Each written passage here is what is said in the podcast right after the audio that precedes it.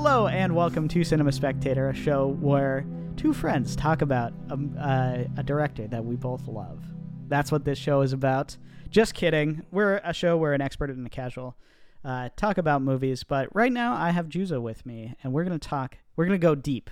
We're going to do a deep dive That's on right. David Fincher, someone who we kind of extensively covered in, um, I think it was like August or something. It was earlier this year.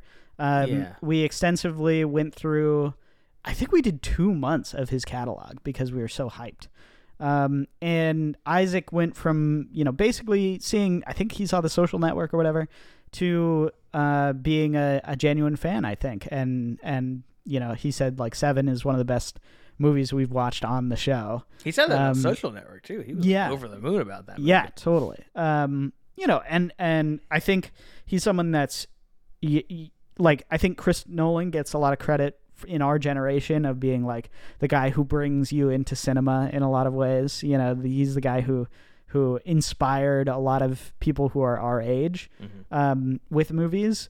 But I think Fincher, for me, I think it was Tarantino um, in like the prior generation. But Fincher, for me, was the one who like kept pulling me deeper and like kept bringing me back. Right. Right. Um, and so I would say he's he's really um, left a big impact on the film world in a way where um, genuinely it's hard to see another director who has made such a big Im- impact in such a short amount of time.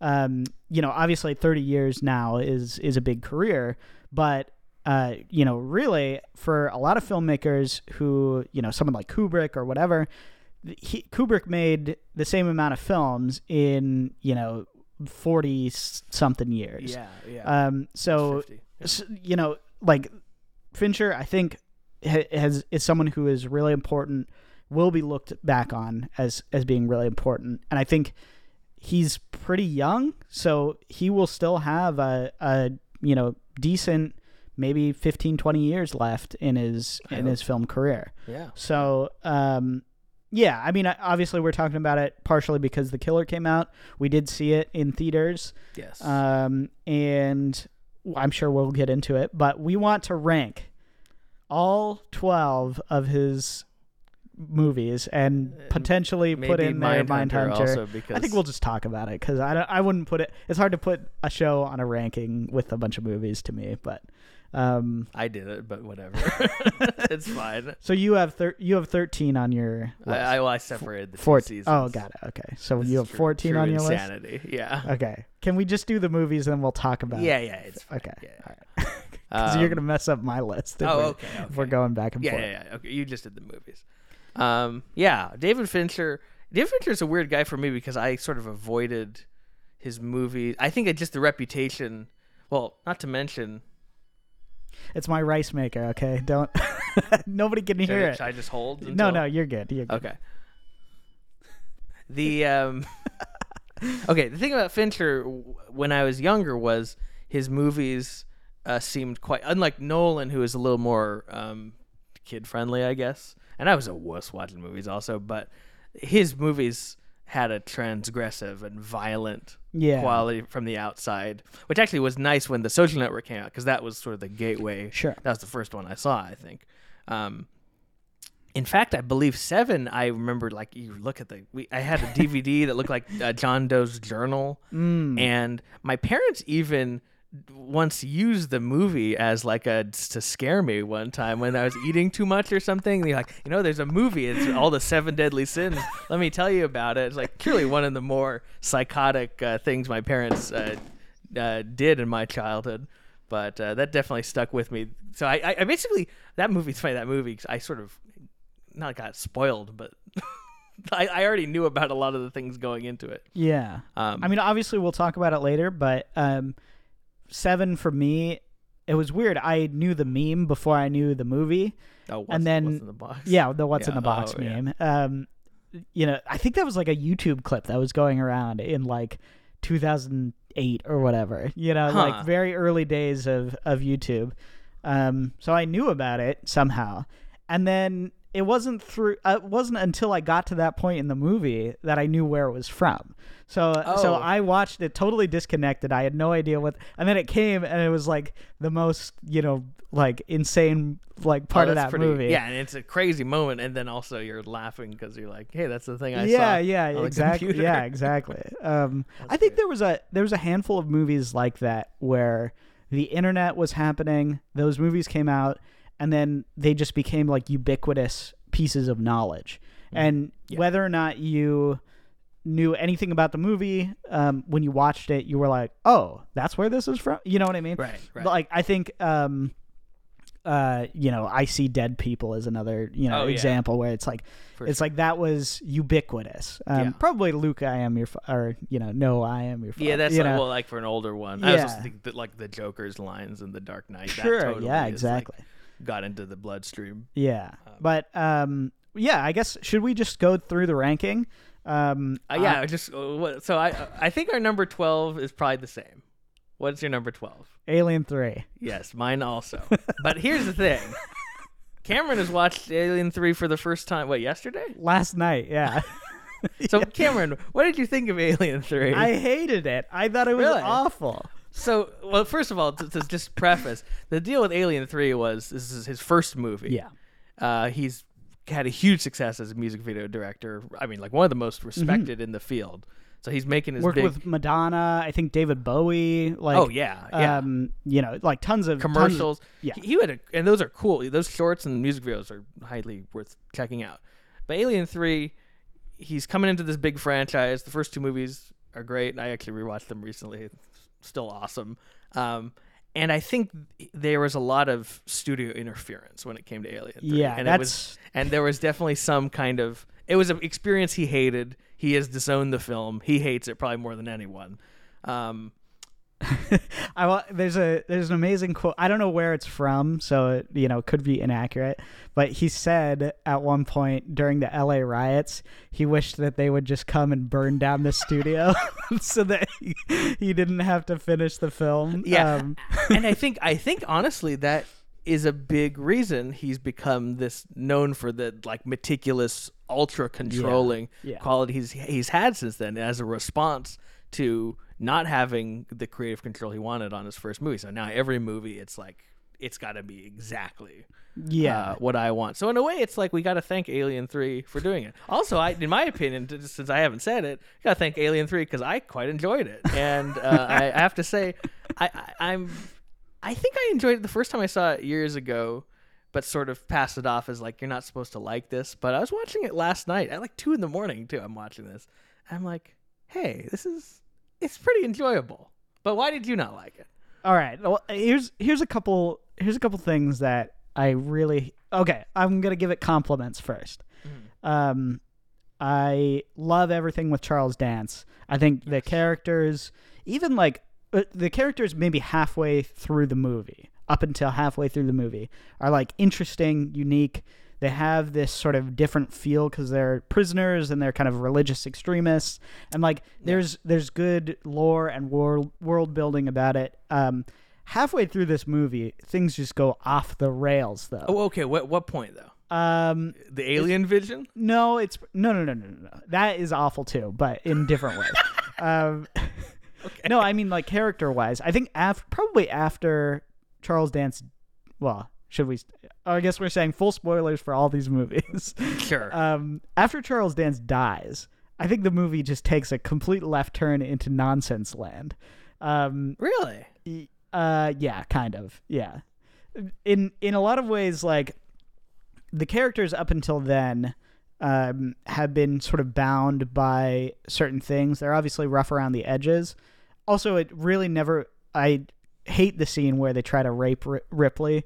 Um, partially, I shouldn't laugh, but it's, not the way you put it was like so blunt. Uh, not because of the like that's fine if they want to use that as a tool i just like it really genuinely makes zero sense with the rest of the movie because like after that they're all chummy chummy again you know well, but he kills those guys. uh Charles Dutton. He d- he kills d- those. no no no One he of those kills, guys, by the way, he Bill kills two of those guys Yeah. he he does not kill the last one Oh, okay. and that last one survives until like the end of the movie, basically. I think. Is he? I don't think that guy's still got the end of them. I don't know. It's not Well, anyways. important. Um, so I mean, this is a deeply unpleasant movie. That's the thing that's sort of funny about yes. it is you think of a studio would try to like sand off the edges of something, but this movie, as as I mean, I watched the theatrical version. I'm not sure which one you you watched the one that was two hours. yeah, yeah, the yeah, the- regular. that was the theatrical one. It's maintains the unpleasantness of any of his maybe maybe even more than his other movies and also in terms of like aliens is such a satisfying like the movie ends and you're like yeah they survived and then fincher immediately kills off your favorite characters yeah. from aliens Which, to to be fair, I haven't seen Aliens in a long time. Um, I haven't seen Alien in a long time, so I don't have like a deep connection to those movies. I'm really purely coming in from just you know Alien Three, um, treating it as sort of a, a different story. And it was interesting because halfway through the movie, I was like, "Wow, you know what? This could be a really fun idea for like a Star Wars miniseries or something." You know, yeah like I, like the penal colony Totally, uh, yeah. setting i think it's kind of sick yeah and, and the um the idea of like some random ship falls and is carrying something wacky on it you know? Yeah. like that that is a really nice setup. Clean lovely okay? Um where i think it just I, for one like you're right about the miserable tone but it's miserable in it in a different way than the rest of his movies i think. It's miserable because the subject matter is miserable um, the visual style is miserable the um, everything about the characters are miserable um, they none of them want to be there the only glimmer of hope that you get is the relationship between ripley and charles dance's character Yeah, I actually And think it's kind of a mistake he gets through. killed because I, I he's a he's an interesting character. He's- and that almost feels like a I don't know. It just feels like a mistake, um, just because he's he's so good, and um, that's why Fincher used him like what, Yeah. almost tw- thirty years later in Mank. Um, but he's it it just it the lo- it loses something, and also it's like a nice sort of bit of hope for Ripley because in Yeah, all these movies she has like you know this terrible life basically. and then Um, it just gets you know ripped away and and Yeah. i think honestly like after that point i started to to not just lose interest but really kind of root for the alien in some ways Really. I, I I got to a point where I was like I was like I literally do not care if all of these penal colonists die. Like I have no buy-in. Obviously Ripley there's the buy-in. Is be- it just because before. they because they tried to rape her and so you're No, like, no, no, no. It's horrible? not. It's not that. I think it's just, um, I there's no there's n- nothing really redeeming about anything that's going on there. Well, I guess. I don't. They they have bad personalities. oh, except They- for that awesome guy, the the uh, Charles S. Dutton, the black guy with the glasses. No, no, no. He yeah. He's he's cool. like the greatest guy ever. I love that guy. I like I like him and I like their interaction. I I want I want the end of this movie to be more of like the uh, you know they start off at odds they start off as enemies um, and then they you know through the trials and through the tribulations they become like really close together. Um, what i felt was everybody in despair uh, kind of fending for themselves a little bit. Well, it ends up becoming quite despairing by the ending, which I I still kind of am not crazy about just because it's such a bummer. I mean, it's like God, like I don't know. I mean, we're spoiling it, so having her just jump in the thing. It's t- it's it just yeah, kind of is. It's I don't know if it's bad. bad, like filmmaking. It's just I just don't like it because I'm like the, what's great about these movies is seeing them survive, and No- I know it's like she's supposed to be this kind of almost like a Christ figure or like Joan of Arc or something. Um, I mean, even visually, they're doing some stuff like that, and she's like begging him. It's, I mean, it's, it's so depressing. She's like begging to be killed, and it's like you could have just gotten rid of the whole thing of like the alien inside of her, and it would have been a cool. I mean, I to me, I think that better version of this is like Assault on Precinct 13, where like the prisoners and the cops have to sort of team up to fight off the this gang that's invading this Yeah, police yeah. precinct, and that's exactly what you're talking about, where like sort of trust and and uh, respect, mutual respect Yeah. is gained. Um, but I still think it's. I I think it looks great. I love how the the whole Parts of it look great. I think it looks fantastic. I know what you were watching. Parts but- of it look really bad. really? Oh, except for except for some of the CGI with Alien, which is the alien stuff is bad. The um, but the close-ups of the alien are really, obviously, really awesome. yeah, yeah. When it's practical effects, it's just sometimes when they have the alien like the matte line in It's the thing, yeah. it looks bad. Well, and also he looks goofy while he's running too, like in the in the. Yeah. But and then the outdoor stuff. Anytime they go outdoor, I'm like, what is this? Like it looks terrible. Oh, I don't Um, even. Yeah, They they have like outdoor establishing shots with like certain things. yeah. Well, yeah. and and and like the space, all the space stuff. I'm like, oh, the satellite dish. Yeah, that looked bad. didn't you guys like work on like he was from ILM? I like mean, I don't know. it's fine. It's not. But th- to me, the, what's the important things work. I mean, even the the whole thing with the chasing through the tunnel. We shouldn't spend like so much time on Alien I 3. know, David. Fincher, if, if he's listening, to this is like shooting himself. um, but. The, I think the whole thing with the tunnels and the, it goes into alien vision and it's flying through, which kind of reminded me of Panic Room.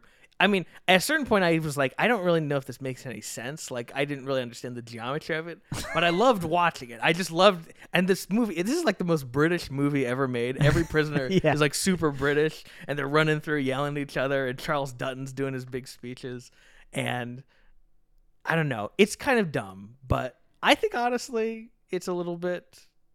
I just, I, I, hate everything in the maze, so I'll just I'll just Oh, put really? it out there. Really? I I hated it all. really. It looks. I think it looks what about when ugly. they they dumped all that lead on top of that alien and then No, I- put that, water- that was that was cool. I mean, like the maze stuff where they're like, it's like literally twenty minutes of the movie. It feels to me, it feels like they're like, uh, we need some more. of the- We need to like stretch this movie I a could little have watched bit. that for another forty minutes. I was no, so no, great. no, no. They're closing the was no, Actually. I think the best kill of the movie was the first one, where the guy gets his head. He, he gets knocked in the head with the acid, and then he And then slides he into the goes fan. into the fan, which is explodes. hilarious. It is hilarious. That was the other thing that I thought was weird too. Was the um like obviously it's supposed to be kind of dark and grungy, but every time someone died is like the most hilarious thing ever. like I don't know why. I don't know how that happened. How did they get the tone so weird? Yeah, there is some tonal stuff where it's like it's like rip- oh kill me oh I just want Newt back oh and then and then it's like the the prisoners they're like doing their Cockney accent Yeah. like having some quip yeah it's definitely a little all over the place and and uh, and he slides into the fan and he explodes in like a, it, it looks like a It's like, like a Tarantino movie. Oh yeah, or like early Peter Jackson, yeah, Yeah, like bad yeah. taste or whatever. Um, so I don't know. It's it's it's flawed, and I, honestly, I was watching the first half of it. I was like, is this not going to be number the number twelve? I actually was thinking, is this going to go higher? Because I'm like, I thought this was pretty great. So I think it kind of falls down a little bit as it goes on. It's too long, whatever, but enjoyable. So nah, it's a bad movie. I, I, it's not. It's not I would worth recommend. I think it's it's it's still like the fifth best Alien movie, probably. But you know, because I like the late Ridley ones, but um, I think it's good. Nah, no, no. Okay, all right. What's your number eleven? My number eleven is The Killer. Oh, okay. What about you? My number eleven is Mank. Oh, really? I, I do like the killer better than Mank. interesting. Interesting. Well, okay. Let's see. Let's should we talk about Killer first um, or Mank first? let's talk about Mank first. Oh, okay. Here's the thing, Mank. I rewatched after saying I didn't like. it. I watched it three times in 2020, trying to like it, and I said, "Nah, this sucked." Or not, it sucked, but I just thought it was mid. But I I enjoyed it when I rewatched it. And Recently, yeah, yeah, I- like a few weeks ago. Um, I think it's a matter of kind of letting go of the. Is it really like well structured, or is it really kind of like not? It's not that it's incoherent, but it's just kind of it's a little all over the place in terms of what he and his father, who wrote the movie, want to say about Hollywood and about because it's it's you go in going this is going to be about the making of Citizen Kane, but actually it's a lot about like gubernatorial politics in the 1930s in Yeah. California and uh, inner workings of Hollywood, and the Welles stuff is pretty secondary or even tertiary. Um, but when you watch it, it's just kind of like a nice hang with your buddy Gary Oldman and uh, Amanda Seyfried, and just sort of, it's like you just sort of soak in the vibes. It's sort of nice and pleasant. Is Mank is my number uh, ten. It's only Oh, okay. above Yeah, this. It's not like I it jumped that high, Yeah, yeah. but I I enjoyed it more. Well, to me, I, I, I think we did a podcast on it, so Yeah, we, we we don't have to yeah. we don't have to go deep into it. But um, for me, the things that I disliked about Mank were the um, like Gary Oldman older stuff where he's drunk and he's like, you know, it's just like it's so annoying. Well, him, um, him just the whole part of the movie where he's just drunk and writing, it's just, just nothing happened. He's it's just hanging so out. boring. But Yeah, it's with Lily Collins, and I'm like, oh, this is charming. nah. They play cribbage, which I liked.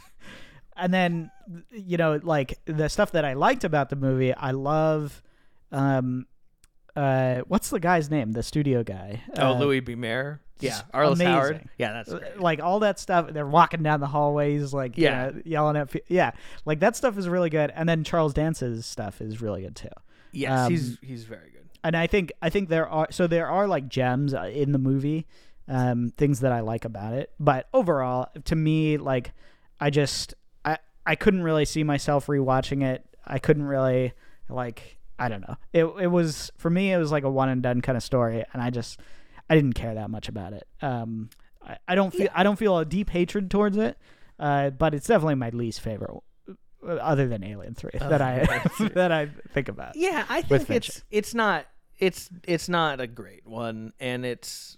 I didn't find it as boring. Also, I guess It- to Hmm. me it was more just like, oh, this is this is a pleasant. You know what? You know what I compared it to? I compared it to Cry Macho.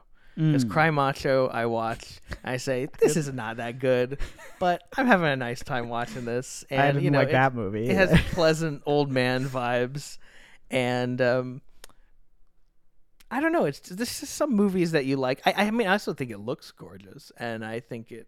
And that's another thing. Is like I was too caught up in like, oh, it looks nice, but it doesn't look like Citizen Kane. Like there's all these like comparative comparison things, yeah, and also the whole thing at the end where it gets into like Welles railing at him for wanting credit, and like that's just like a terrible scene. Like the thing about Mank also, it just has a really weak last. The confrontation with Hearst goes on way too long. I I I've watched that scene like sixty times, trying to figure out like what is what's going on here. What am I looking at? Because it just goes on forever, and then him arguing with Welles, and then it sort of ends in this awkward way with uh, you know him accepting his academy. Like it's just I don't know. It doesn't totally work. Yeah. And to um, me, like it does. It really like, yeah, it is the weakest sort of.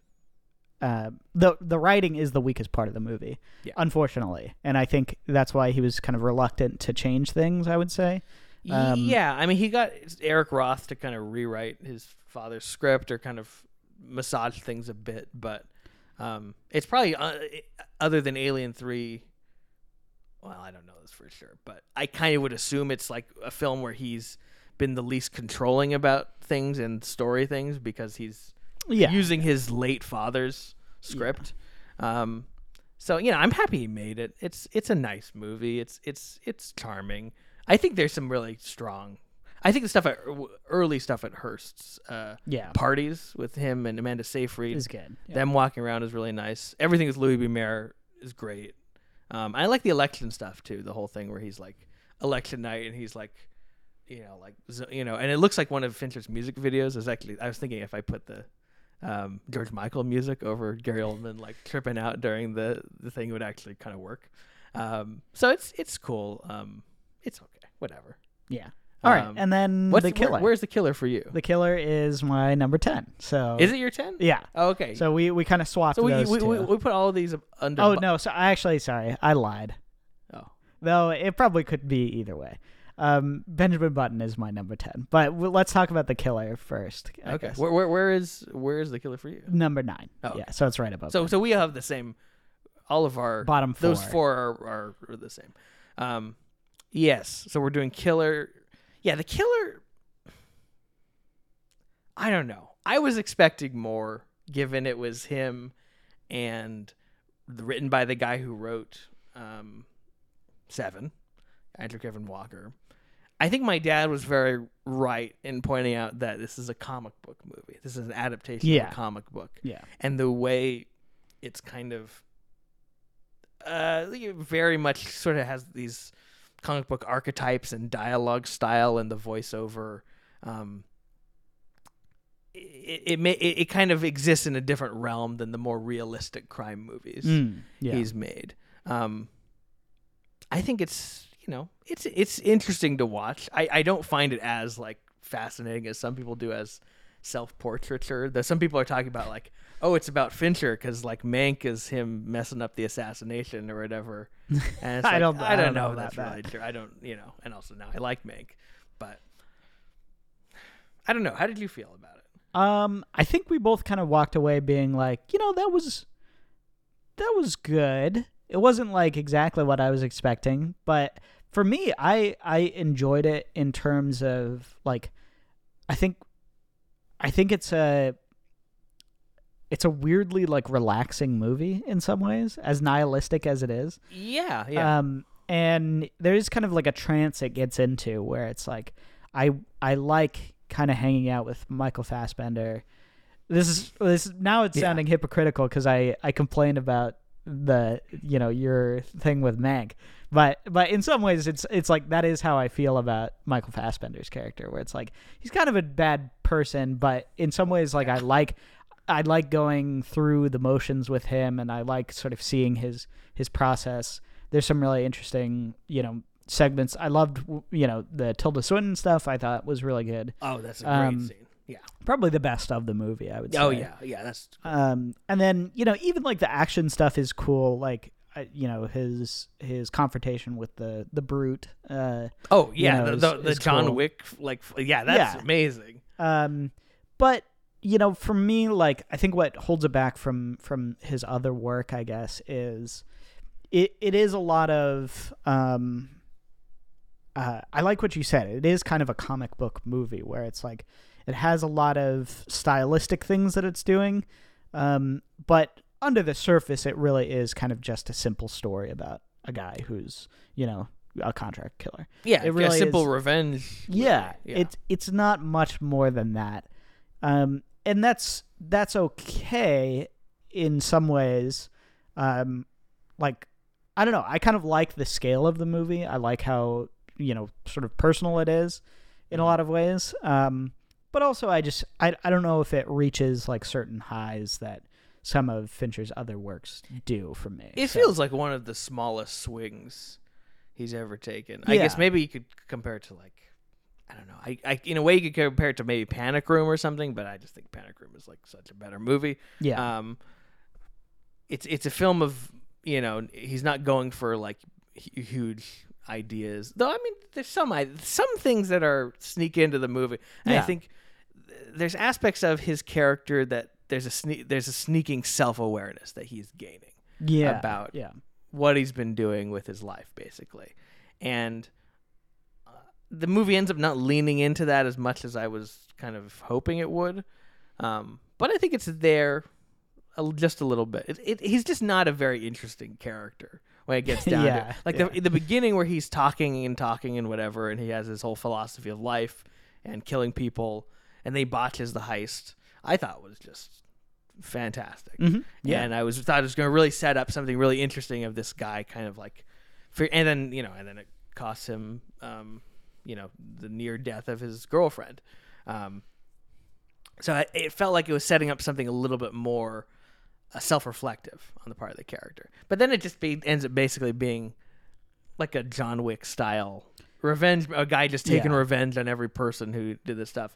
That perfectly well made, some really good scenes, um, in particularly the fight and the dinner with Tilda Swinton.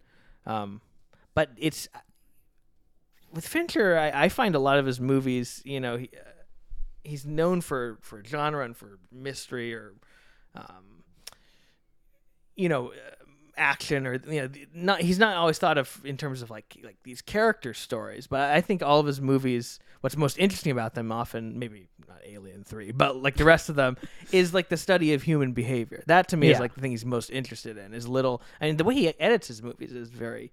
Uh, is tapping into that quite a bit in terms of how the characters have a subtle glance or there's like a little bit of change in expression. He's always honing in on these things. Yeah. And it just feels like this movie, just for me, is a little disappointing because it didn't feel like it was he was not like as rich of a character, and all the constant like comic book monologuing sometimes is funny, but it wasn't really that. It got honestly a little like started to remind me of Deadpool a little bit, which is not a good thing. Um, so you know, it's it's a good it's a good solid you know it, he's not going for it's not like Oppenheimer or one of these other movies this year where Yeah. he's going for a home run he's going for a line drive single and I think it's a pretty good one. and also for Netflix too. I I wonder if this is like a little bit of behind the scenes wrangling too, where it's like he wants to be in good graces with Netflix. You know, he's he's shifting his platform to be, you know, be kind of streaming friendly in a lot of ways. And I do think this is a good streaming movie, um, partially because of its scale. I think you know people were not really expecting a like you know, oh my gosh, this is like it, you know, the greatest thing ever. Like people are expecting sort of a Netflix style movie, and that is what it what what it is. Um, and you know that's that's perfectly fair. And a lot of people were really hyped on it too. You know, a lot when it came out, a lot of people were Well- were weirdly excited by it. I think the Fincher heads were, which I guess we are, but like, I don't know if the for general audiences, because because yeah, th- it's definitely more commercial than Mank, which is a total. That's Yeah. a total like blank check. All right, you can make. You've done a lot for us. We'll give you the money to make a weird thing. That's Yeah. very personal. Um, but I wouldn't even other than the scene where he fights the guy in the house, which is super entertaining. It's kind of a boring, like old fashioned, you know, like a like people. A lot of people compared it to Le Samouraï, like one of these Melville um, hitman movies of the 1960s. Um, it's not an action packed movie, other than that opening and and uh, and the fight scene. It's just kind of he's you know he's buying him buying stuff on Amazon or you know uh, doing some uh, magic with uh, you know switching people's cards out or whatever. It's a lot of kind of mundane activity, which because it's him is not completely boring because he makes it interesting to watch. And I think actually in some ways the most lasting aspect of the movie for me was the fact that the way he's portraying all these sort of mundane um, uh, transactional actions we go through in modern life. When I went home and I'm ordering an Uber or when I'm waiting for the bus or using my Clipper card, I started to get this like deja vu of like I, I feel like I'm the killer. Yeah, yeah. because it's like he's tapping into something about like gee is this all our lives are? Is just doing the series of procedures and kind of mindless um, adherence to technology and kind of um, or just or, or not just technology but just like mindlessly going about our jobs or whatever. And the Um, connectivity of those items where it's like yeah you are like one step away from from being this like psychopath basically you know where it's like you know as much as he is reliant on these things so are you you know Yeah, and especially this sort of like fastidious because he the, the character is very self confident. Like I, you know, I have this perfect method, whatever. And then it's like he's not even that good. Like he misses a very easy shot. You know, in the very beginning, like he, like he just makes it. He, he messes up. You know, i wouldn't say it's a very easy shot i mean but he, I mean, like he, he makes him, he makes yeah. an error himself. yes yes Um. So it's like we think our lives are, you know, oh, everything's really in control and banal and whatever, and it's like you're just on the knife's edge from um, everything going wrong. So it's interesting in that, Yeah. you know, and and also he, I'm not sure if he's, well, he just hadn't made a movie in a long time, and I mean, uh, at least in he made Mank since Gone Girl. I guess I, he hadn't made a contemporary movie. That's yeah what I meant to yeah. Um, so him sort of commenting on how that feels is sort of unusual because a lot of these auteur directors kind of seem to avoid modern life. Last time Spielberg, Coen Brothers, Scorsese made a modern movie is like almost twenty years for all of them. yeah Um, so I don't know. Cool movie. Yeah I th- it's it's good it's okay um all right you want to move on to benjamin button Yeah, Benjamin Button, I guess, is my number nine, and it's my number 10 your so number ten. yeah. yeah. Um, you watched it recently so my, for it me it's based the ranking is based solely on what i feel about it now Yeah. i don't even I hardly remember much of the movie you see it like years and years ago. yeah it was probably i don't know sophomore year college or something Oh, okay. Okay. Yeah, this movie is a, is a a real anomaly in his filmography. It's a weird because it's it was his first movie that got any Oscar Yeah, acclaim, which when you think of it, the quality of his previous movies is insane. unusual. but kind of makes sense given you know uh, Academy voters don't really like movies like Panic Room or right. Fight Club or Seven, and uh, it's just tonally his it's it has such a different feel than all his other movies. I remember It's it quite being sentimental. Very, yeah, exactly. I Um, remember it being very sentimental, very like kind of sweet in some ways. Definitely. Um, Yeah. not a lot of the sort of darkness or even even like I think some of the nihilism of some of his other movies is kind of totally gone from this movie. it is largely gone, even though the movie in some ways is just about like, gee, isn't it sad we're all gonna die? Basically, yeah, like, that's no, basically yeah, what the movie's yeah, about. yeah. But despite that being the central idea, it, it, he doesn't have the cynicism about human nature in this movie, which I think you could say pervades every one of his other movies. Even Mank, which is kind of warmer, there's definitely an edge to it, and Yeah. how it feels about the characters. And in Alien Three, definitely he does. Um, but this is the only one where it he feels it f- has quite a kind of a warm, loving feeling towards the characters. Yeah. and um yeah i don't know what really possessed him to make this movie. I don't want to like interpret too much about like you know was it you know his um i don't know some some brush with death himself or you know or with his with his family or something like that. It definitely feels like something. And for me also having not watched it in a long time i think it's a movie that like the more the more time you've lived the more you've um seen people you know grow old or die I think it gains a little bit more of a of a power to it. Yeah. Um, it's also just weird because the whole central the thing gimmick of the movie of Benjamin Button he was born an old man or looks like an old man, and he ages backwards. Um, it doesn't really like matter. It's it sort of reminds me of what remember the movie Downsizing, where it's like they shrink themselves, but then ultimately it just becomes like it, it's like it didn't even mean, matter if they were shrunk, you know? Right. Yeah. um, like it could just have been a movie about a guy, you know. What it, what it kind of is is like there's a Clint Eastwood movie called oh God you haven't even seen this, but, but Bridges of Madison County, where it's like the kids of this very old woman looking back on her life and learning about this guy who they didn't know, like a secret lover, basically, someone who is like the love of her life. Um, the fact that he was an old man I mean, I, I think I, maybe I'm just sort of like bumping on this because it's it's unsightly a little bit, like the way because it's it's done weirdly. The C, he does this like CGI with it. It just looks not. It looks a little iffy. It's not aged well. right. Yeah. Um, parts of it. nice pun. Yeah, yeah, no, it's weird. I mean, yeah, it's weird the way, and even even some of the stuff with her like de aging or or the kid. I don't know if they're dubbing the kid versions of Cate Blanchett. There's just a lot of like, you know. So then you're seeing what looks like a very old man and a little girl hanging out, and you're like, this looks this is kind of alarming, you know.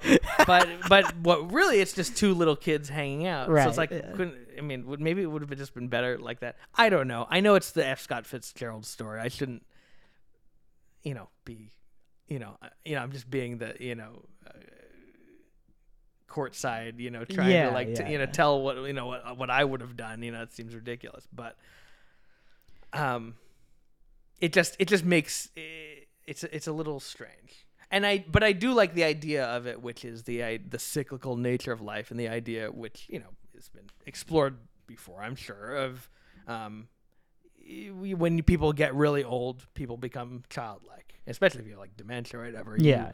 you become just as needy. So that does become touching. And i think when they are growing old and when she's taking care of him it's it's it's quite lovely. And um yeah for all my making fun of it and whatever i also just think it's kind of a flawed movie because he's he's just a very he's not a very interesting character like brad pitt i think if you saw him in this movie you'd just go this guy's not really like he's just a stiff like he just doesn't do anything Yeah. um, so that's kind of an issue.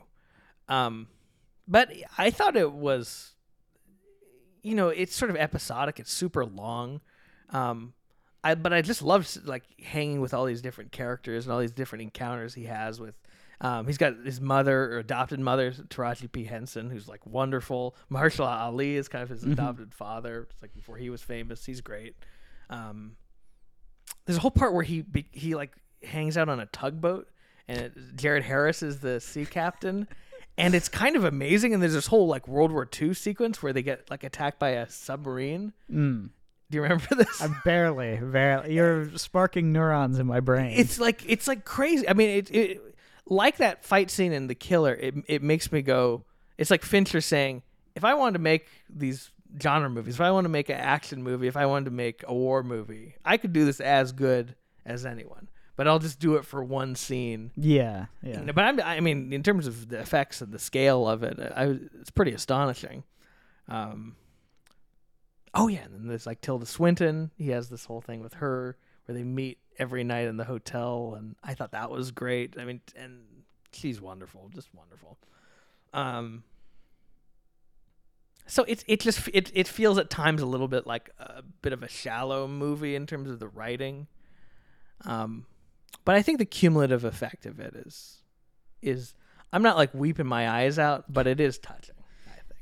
Yeah, I mean, I don't have that much to say about it, just because it's been it's been so long since. Do you I've remember being touched by it, or were you pretty indifferent? I no, I remember being like I remember enjoying it. I remember it being very long.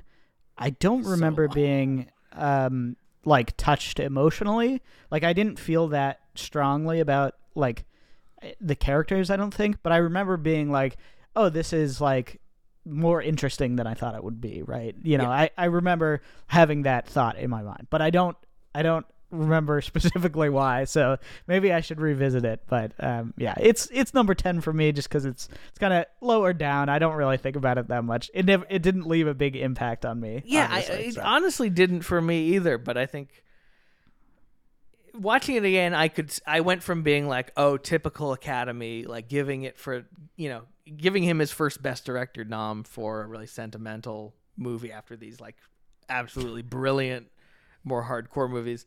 But I think seeing it now, I could see I could a see myself watching it again and liking it even more, and b understand why for some people they'd be deeply moved by the movie. Because for me it like almost is. I think if just like some of the writing was better some of the character stuff was better um it could be it would have could have been like a masterpiece. It could have been like a some some great because it really just covers like it's an entire life you know? It co- and it covers so much time. Yeah. it does convey that kind of the passage of time and people growing old and and um i also like the fact that he's like lives at this um like assisted living facility. It's all these old people i thought that was great there's an old man also this is like the funny to me is like one of the funniest things ever is this old man who says do you remember this he said i was struck by lightning seven times Oh, yeah. Do you remember yeah, yeah, yeah. that was almost something that I feel like I've joked with people about, like that we're, we're like quoting about that. He's like, One time I was just getting the mail, and it cuts to him getting the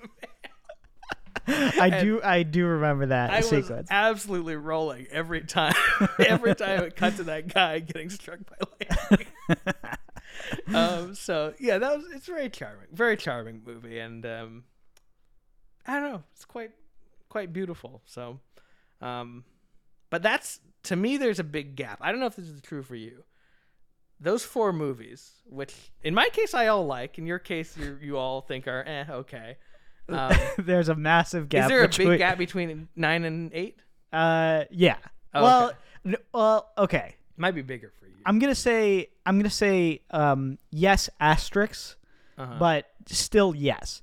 The the asterisk is I think I'm gonna wait. Are we gonna three two one? Let's do it. Okay, I think we have the same eight. Let's guess. Okay, right, three, two, one. The game. Yeah. Um, yeah. So, so the game for me, I it's um, it's a weird movie because I think there's maybe a bigger gap. There's a big gap between the game and the rest of his filmography for me. oh, okay. But there's also a big gap between those lo- bottom four and the game, where it's Oh, like the game is is like a saw. If we're just ranking purely on, obviously this isn't how I'd rank them in normal ways, but if like the bottom three are like the bottom four are like a five.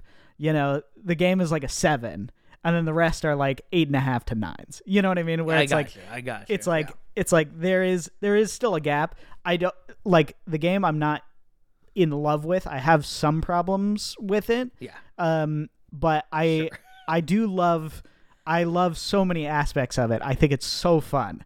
Um, I, I I love this movie. I think this movie is so awesome. yeah, I watched it again. I, I haven't seen it in many years, and it's funny. My show with my mom. She hated it. oh, she hated it. I really thought she would like it because she's liked Panic Room and stuff. Man, she because that movie is in some ways utter nonsense. yeah, one hundred. It does not yeah. make any. I mean, if you if you look at that movie in a literal sense, you're making a big mistake because there's no way this could actually happen. and also, that's the funny thing about compared to Button is like Button is a movie that's trying to be like explore the pro- huge profundity of life and time and uh, mortality, like all these huge things. And the game is just pure cinema. It- the game is just pure.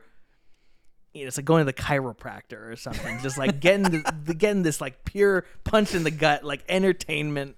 Um, with I don't know if what it's really. I mean, I guess you could say it, it is. It does have some things to say about like living a meaningful life or maybe what have you. but- taking risks. You know, yeah, yeah, and, and and unsettling yourself from um uh slipping into the mundane routine, which actually kind of connects to what we were talking about with the killer. But on the core of it, it's utter nonsense Yeah.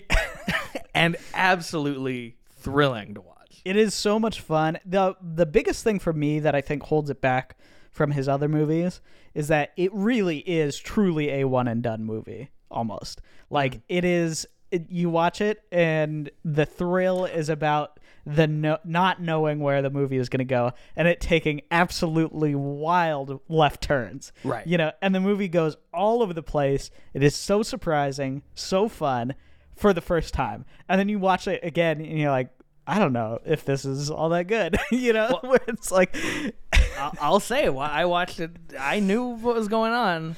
It's still is compelling to watch, and I think the main reason for me is it's. I think it could be up in the Mulholland Drive mm, category in terms of most dream like, and actually maybe more than Mulholland Drive in terms of like dreams I've had because I frequently have like these dreams where I'm. Am I out of it? It's like, are you, you know, you keep thinking you're out of the dream or out of the situation and it keeps continuing. And the quality the game has where it's like he keeps thinking he's out of the weeds of the Right, game, yeah. quote unquote. He's, um, it brings him back in somehow and he's kind of and it's, It's just so- it's, it's just it's, it's just a nightmare movie it's a great nightmare movie of of him uh being foiled and messed up at every turn every aspect of his life falling apart Uh, it was uh, another thing. So we did review it for the show. Um, so Oh, you you can. Okay. Uh, me and Isaac did. I think we both really enjoyed it. it that was my first time watching it. I think. yeah Um, and so uh, the the thing, uh, another thing that I just loved about it, it's an amazing San Francisco movie. It Oh, truly yeah, is. yeah yeah like one of the one of the great ones, along with um, yeah zodiac yeah with Zodiac, yeah. Um, genuinely like so many fun moments in you know the car chase sequence where he gets like pushed off the road is The- so awesome. the taxi cab into the yeah, bay Yeah, oh yeah. my god It's so cool. Um, yeah. Uh, uh, there's so many fun moments like that. I love what you're saying about like, you know, every turn he thinks he's out, he just gets pulled back in. yeah Um, yeah, and uh, I mean, I don't know. Honestly, like so many, so many amazing, crazy things happen in the movie. yeah Um, now for the ending, um, this is where I start to get a little. should we just say spoil spoilers Yeah, of the game for the for the next two minutes yeah Um, the ending is like so off the rails that I don't even know. It. The hard thing is like, okay, how do you wrap up a movie that's like that thrill seeking, that you know, like kind of high energy in a way that feels satisfying? Because if you just like you know, if he, it turns out that it's like a corporation or whatever, and he just like kills the guys or whatever, it, like that sucks. yeah, I Um, mean that's like a generic. Yeah, it's not that interesting. yeah, and the way that they end it, ultimately it is genuinely so confusing. Um, not real. No, it's not confusing, but it is. It is. It, it, it is why the movie is nonsensical. Well, Basically. it's it's also just like, wouldn't you be like, like I can't curse on this, show, but wouldn't you like just be like so out of your mind, mad about I mean, what had a- just happened to you? Like you wouldn't. I mean, I, I honestly think this is a big shout out, like testament to Michael Douglas, his performance. Mm-hmm. yeah. because he is so great. He sells the the catharsis of that moment at the end that it, it not only does it make it work, but it, I was getting like choked up at the end when when Penn comes back in. Like I thought that was like really great. Yeah. Um, so I think it works on an emotional level. I think it works. I think it works on a thematic level, um, and I think it works on just a pure level of craft because it's just like beautiful how he does that, and also sets it up with the father and the falling. Yeah. and, um, it's you know quite haunting. On on a level of logic and human behavior, maybe not, but who cares when it's so Yeah. delightful. yeah I I, so i i think i think in a lot of ways the movie um is embracing the sort of crazy wackiness that it Mhm. that it you know that it needs to be kind of exceptional Mhm. um it's it it is flawed. It is flawed. Um but i still really enjoyed it. And honestly it's so much fun watching fincher make a movie like this. Like genuinely like he is the best at doing these sort of um it, it, not even like twisty movies. You know it's not even that. It's just like um things that are keeping you so on your toes that you're like i'm not sure where this is even gonna go you know just surprising movies i guess that's Yeah. maybe that's what is kind of disappointing about the other four in the list is that there really aren't that many surprises at all in in in any of those movies That's a good point. Yeah, Um, they're not not really. where it's like it's like yeah you know there's something interesting about all of them but really overall it's not like hooking you in that way that that basically all of the other movies on this list are no, Um, they don't have that like hypnotic quality. of, Yeah. yeah, reeling you in. Yeah, so uh, but i do think the game is a good one to talk t- about before we get into the the rest of the list just because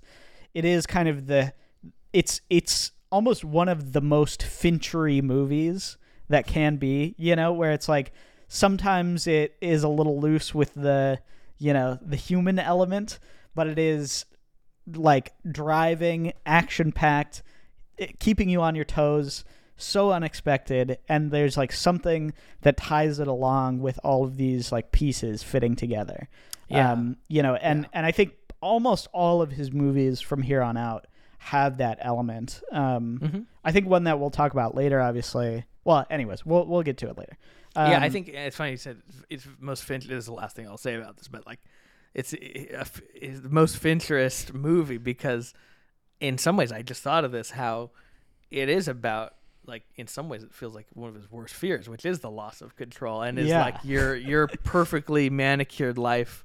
Going, you could almost say this is, is this a movie about making Alien Three? Perhaps, don't Maybe. I maybe. mean, he didn't write the movie, um, but it definitely feels.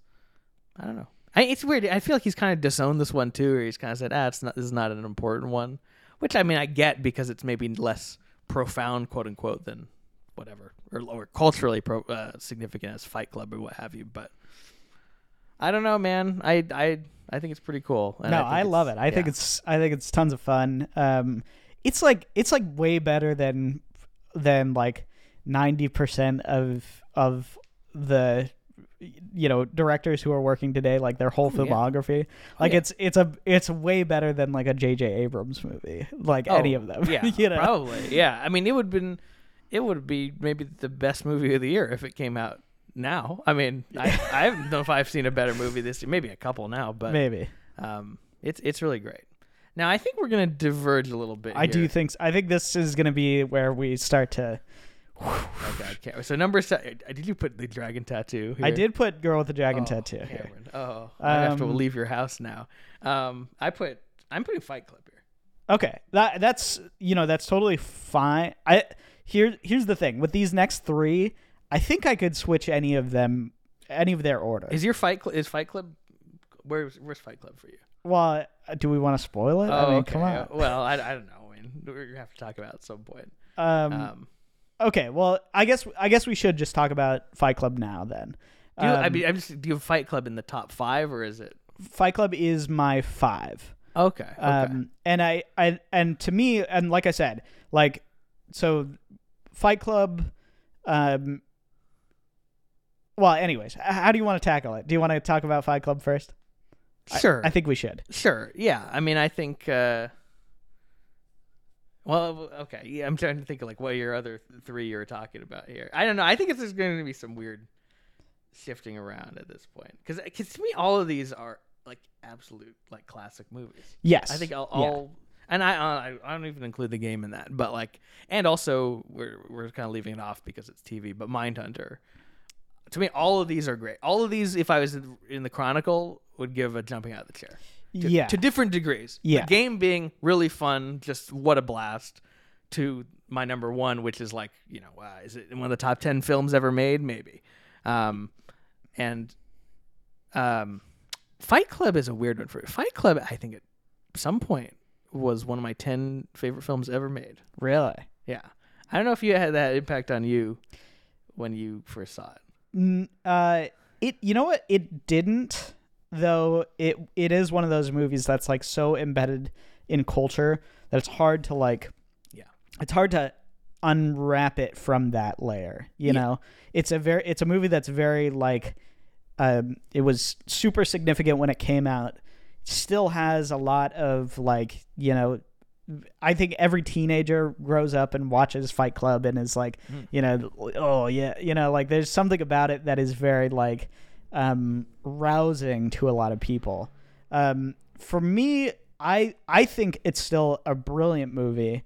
Um, It is. in in several ways. You know, partially because it's talking about that sort of teenage, you know, anarchism. You know, the the kind of the um, I just want to, you know, throw my body against whatever. Against the gears, Yeah. tear it all down. Yeah. yeah. Um, and and I think a lot of people sort of mistake its tone because it t- its tone is very much wrapped in that um, for its message, which is about the dangers of this sort of cult-like ab- adherence, the dangers of of being you know so wrapped in in you know the the sort of getting out of um, Well, it's like getting out of a one system and just get throwing yourself into another. yeah form, yeah What, another form of enslavement, basically. yeah Um, I mean, it's a deeper form. it- yeah, you know. which I mean is so. I mean, it's a film that it, in some ways it's like not aged well just because aesthetically it's so '90s, but in terms of what it's saying, um, people, I think, because eh, people took the movie as like aspirational and they're like, hey, we should start a fight. Like, like there, there's the kind of the whole thing Yeah, now of like yeah. people, like it kind of people made the movie embarrassing because they did that. But if you really actually are intelligently engaging with it, it's talking about things that are still relevant now in terms of like people slipping into I don't know what you call extremism or that sort of thing where it's like they, they're looking for a refuge from the societal ills and then falling into something that's maybe even worse. And Um, and the um, the the sort of meaning crisis or the purpose crisis that a lot of people have, where it's you know they they don't want to just be this this sort of you know you know the the Edward Norton character. They don't want to be the guy who's you know sitting in an office, can't sleep, you know is you know is totally a consumer and you know totally has has no will other than his um, you know, just baseline needs and desires, his apartment, his, you know, nothing else. Right. You know, like the the alternative to that in this movie, you know, what it's talking about is is the you know, kind of the seductiveness of purpose, the seductiveness of th- this is like a perfect movie about like why like people in in you know Massachusetts go off and join ISIS. You know, it's like a perfect movie Yeah. about that that feeling of People join I- the Ku Klux Klan. I yeah, mean, yeah. I am lost because I don't know what I'm doing in life. Yeah. So I'm going to join a purpose. I'm join going to join like a following that that tells me what my purpose is. Right. Yeah, and and um, the the charismatic figure that Yeah. uh, Brad Pitt plays in the movie, which is like it's such a funny contrast to Benjamin Button because he's so boring in that movie, and then he's like electric in this one. Yeah. Um, yeah. I mean, truly one of his best performances. Um, that's another thing that's like totally he Fincher and and Palahniuk like they had their eye on the crystal ball with that one. Yeah. in terms of the appeal of these kind of these kind of guys, man. I mean, they're they're they are thriving to this day. Um, so on top of just the movie's prescience and uh, thematic uh, brilliance in terms of ideas, it's a great entertaining. I mean, like I, I have nothing like bad to say against this movie. Like it's it's it's it holds up. I just think either maybe I've it might be in that category like the original Star Wars where maybe I've just like watched it too much Mm. or also I think it's a little bit I find myself more attracted to maybe more subtle movies than this one. And it's, It's kind of yeah, it's kind of over it, it it you know, it hits all the marks, but it does it very uh brazenly. well, well, it's a little bit. It's the most he's made a movie where he's coming out and being like, "I got this to say," you Right, know. yeah, And it's a little bit. It's it's not bad, but it's a little embarrassing. But can we even say that because so many people took the opposite meaning? no, I know that's the thing. It's what's funny about it is like people went, "Oh yeah, he's saying this." It's Some like, "Nah." people who watch movies uh, apparently are so dumb that they think like this is the aspirational. Tyler Durden is the aspirational yeah. character. Or if they movie. didn't take the meaning, they're like, "Oh my god, this is you know." This movie didn't, you know, it's not clear enough as satire. Sat, there's that ridiculous thing. It's like, satire needs a clarity of purpose. It's like, get the hell out of here. But the, I think it. I still find it just for me watching it. I I I don't enjoy it as much as these other ones. Maybe even less of the game, honestly, just because I think also we were just like influenced by it. Not me, you, but I mean me and my friends in high school. Yeah. where we were emulating, like in terms of our writing or the things we wanted to make. totally. It's like it's such a high school thing, so it's it's a little in that category like some of David Lynch's stuff, where it just becomes so imitated, and it's really not. It's not fair to Fincher to to say this because it's not his fault that I- everyone thought it was so cool to be like, yeah, we're so edgy, man. Um, I think that's that's you my know. biggest knock on the movie is that looking back on it, it feels more cringe than cool in a lot of places. yeah. where it's like, ugh, like you know, like I probably just the the you know bold nature of it, I guess, and like some of the attitude that the movie has. Um, it's yeah, it's a little it it feels a little bit at outdated in Yeah. some ways. And so yeah, so it's it's it's not the masterpiece, the greatest thing ever. Because that's the thing when you're younger, you're like you base how much you love a movie. I think at least that for me, how much the movie is saying, how much it's what it's saying about society, you know, that sort of thing. Yeah, you know ways. how profound the movie is versus you know something that's just maybe really well crafted, like the game, for example. Um, so I I value it a little bit less these days for that. Um, but man, I mean, it's there's some great, it's it's it's there's great stuff in it, and I really still think that's. I remember the first time I saw it, and every time I see it, the ending is like one of the best endings I've ever seen. Oh yeah, it's in awesome. a movie. I, I remember so when cool. I think I got like tears in my eyes as a kid watching that. I was like, I can't believe. I also that song was like something I used to play with my pals in our band. Anyway, uh, so you know, excellent movie. Nothing, you know, you know, nothing. I'm not not dissing it. It's just lower for me. Mm. But so that's that's your number seven. yeah, my number wait- seven Or we wait for your seven was is Girl with the Dragon Tattoo. So okay. Would we can hold do, that since it's a little higher for me? It's like very high. Or Yeah, we can hold that. We can hold that. Yeah. Well, what, what's your number six? We might have similar. My number six is Gone Girl. Yeah, me too. Yeah. So so that's that's what I was saying with um, Fight Club is five, Gone Girl is six, and Girl with the Dragon Tattoo is seven. Okay. So all three of those I think are really really solid Yeah. movies in like I, I obviously I say they're solid, but they're like actual like genuine like high class movies Brilliant. where it's like um so I could I could feel differently one day of the week. I could I could put Gone Girl higher or Girl with the Dragon Tattoo higher. Like we were talking about Girl with the Dragon Tattoo after we saw The Killer. Um and I was like reminiscing about just how great some of those sequences are. You know, just, just so much so much interesting stuff. Yeah, Um, it's wonderful. But Gone Girl for me was one that came out when we were in high school. yeah, um, I first Fincher movie I saw in a theater, Me too. and actually only one until we saw The Killer a few weeks ago. Yeah, yeah. Actually, yeah. That's that's true. That's so funny. yeah. Wait, we didn't see Mank in theaters. Well, it was COVID, and yeah, it just came out on Netflix. Oh yeah. yeah, Oh, that's yeah. sad. Um, yeah. So so I think for me, Gone Girl is a movie that um I've I've thought a lot, or I used to think a lot about, just in terms of it was one of those movies that like hooked me for for like what a movie could be. You know, it's so dynamic. It feels so interesting.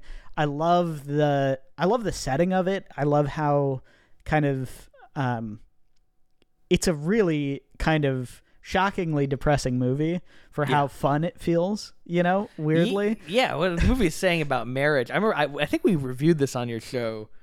I think it was before Isaac was getting married. One of you is getting married, and I remember being like, "I'm sorry I picked this because this is like one of the most. this is just not a great movie to wa- watch. You're about to get married, but uh, the portrait of that the marriage between them is just like quite quite haunting, even as it's hilarious and just really fun to watch and sort of trashy. Like it has the movie has a feel of like I fe- I think when it came out, Mike Stoklasa was calling it like classy sleaze, or he had some term he created for it. Yeah, yeah, no, Which- it's true. Yeah, because it's so like elegant and beautifully made, and But it feels like one of those novels that you get at the airport. You Yeah, know, like yeah, it, yeah, yeah. it's it's totally and in- in some ways it kind of is because that's you know how she wrote it. yeah, you know, yeah, yeah, and she adapted the screen, uh, Gillian Flynn. Um, yeah, and and like I I don't know. I think I think the thing for me, I I really think it's a brilliant movie. I have very hard like hardly anything bad to say about it other than um I do think sort of the way that the movie is structured holds it back on sort of rewatch and rethinking about it. Um, for me, it's like I don't know that I necessarily care to go back to it all that much, just because my first time watching it was so like exciting, seeing where things go. That switch in the middle is just so like Oh my God. insane. It's like so you know, for half this movie, you're like, okay, uh, this guy's the killer. You know, like where he is, he is screwed. You know, we are like in deep, uh, deep territory with uh, with Ben Affleck's character, and then the switch to her driving is like. What you know, like you're like, oh my goodness, like Oh this God. is this is total. But then every time I've watched it since then, that those se- sequences have been my least favorite part of the movie Oh, really? which is weird. I think that passage of film of Affleck finding the shed to her in the car is like one of the no, no, best. no, no. I obviously it's still a great moment. I just mean like her sort of storyline where she's in the motel. Um, you know, I, I do love it when she she hits her face. That's pretty cool. Um, yeah, that's um, but the, the you know like my favorite p- moments of the movie, the ones that I remember the most, are all with uh, Ben Affleck being like totally under suspicion. His like every little move being scrutinized. yeah, just everything about that is is so awesome yeah, and then i also love um like her sort of revenge plot element is is interesting but to me it's the it's the part that i that i like you know kind of the least out of the two halves i guess. Where it's like it's like i i think it's enjoyable. It's it's a you know it's great to watch. It's obviously very well made. Um but you know i kind of care more about ben affleck you know like that's that's what's most intriguing i guess. Watching his interaction with the the police ha- having every yeah I yes. love the stuff with his sister. um and then you know being like okay he's he is kind of a scumbag because he's like cheating on her and Yeah, you know all that yeah. stuff. And then you know then for for you to like totally flip your your whole mindset on him. And he's like oh yeah this guy actually is totally the victim. Um, and then you know and then for the ending which i think is maybe one of the most brilliant uh, we could say this for the rest of the show probably but it Yeah. is it is an insanely brilliant ending um, Yeah. where she comes back and it's so dark it's Yeah, so dark in blood, and he and that's where I kind of was a little iffy on the movie the first time I saw it, Hmm. where I was like, no, he can't. This doesn't. He wouldn't do this. He can't get away with that. You know, like I just thought I was like, there's no way he can get out of this. But in a way, it, I think it's a combination of like, yeah, I guess it kind of makes sense, and also just on a thematic level, it's just great what it's saying about like relationships and people being trapped with each other basically Yeah. like i think i think it really does work i definitely it was this is a movie for a while i was like pretty great but imperfect but the more i've watched it, i'm just like god this is i got very little bad to say about this. Yeah, this is so totally. fun to watch. Totally. And and and also honestly it's another it's like um i had this with sunset boulevard as well. As you get older and you see people in relationships and you understand more about relationships um you start to realize that maybe it is as messed up as these movies are saying you know or it can be not always but it but it can be. Um so i think it uh I think it really works, and yeah, they're just terrific. The performances. Oh yeah, Rosamund Pike. I mean, she was someone who was like, when that came out, I I don't think I had ever heard of her or like seen anything that she'd done. She'd been in World's End, you know, small role. But yeah, yeah, And then um, she's like brilliant in that movie, and then basically has done nothing else. I know. Isn't it's, it? Yeah, it's a shame. yeah, very small movies as the lead, and then supporting here and there. But yeah, it's just kind of her calling card, I guess. Yeah. Um, but she is great in the movie, and uh, the other thing that I love about it too is she she wins in the end, you know, and it's so dark, like how Yeah. how you know awful she's you know kind of she she really is like the the female Ty- Tyler Durden in a lot of ways. Yeah, yeah. um, and it it's it's but in Gone Girl, she actually just gets away with it. Like in you know, well, I guess that that does technically happen in Fight Club too. So in a way, yeah, yeah. It's a little bit more. um I don't know. Well, it, feel, it feels more hopeless because you're following Affleck's character, and and uh, yeah, I don't know, but it's a it's a great ending. I think I think the, the Fight Club similarity is definitely accurate. I think that's partly why they're a little lower for me. Is just um, there's a little bit of a corniness to the the narration in both these movies, where it's like like talking about himself and kind of uh, this railing against societal ills. It's great. I'm not saying it's bad. I just think it's it's um it's just a little cheesier than some of the like absolute highest def yeah, level of Fincher stuff.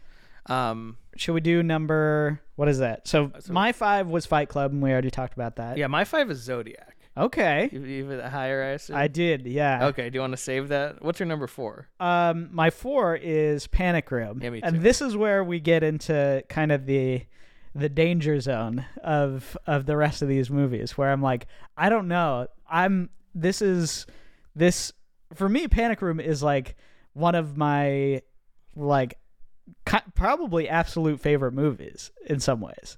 Oh yeah, Um, how simple it is, how tight it is, how much fun it is.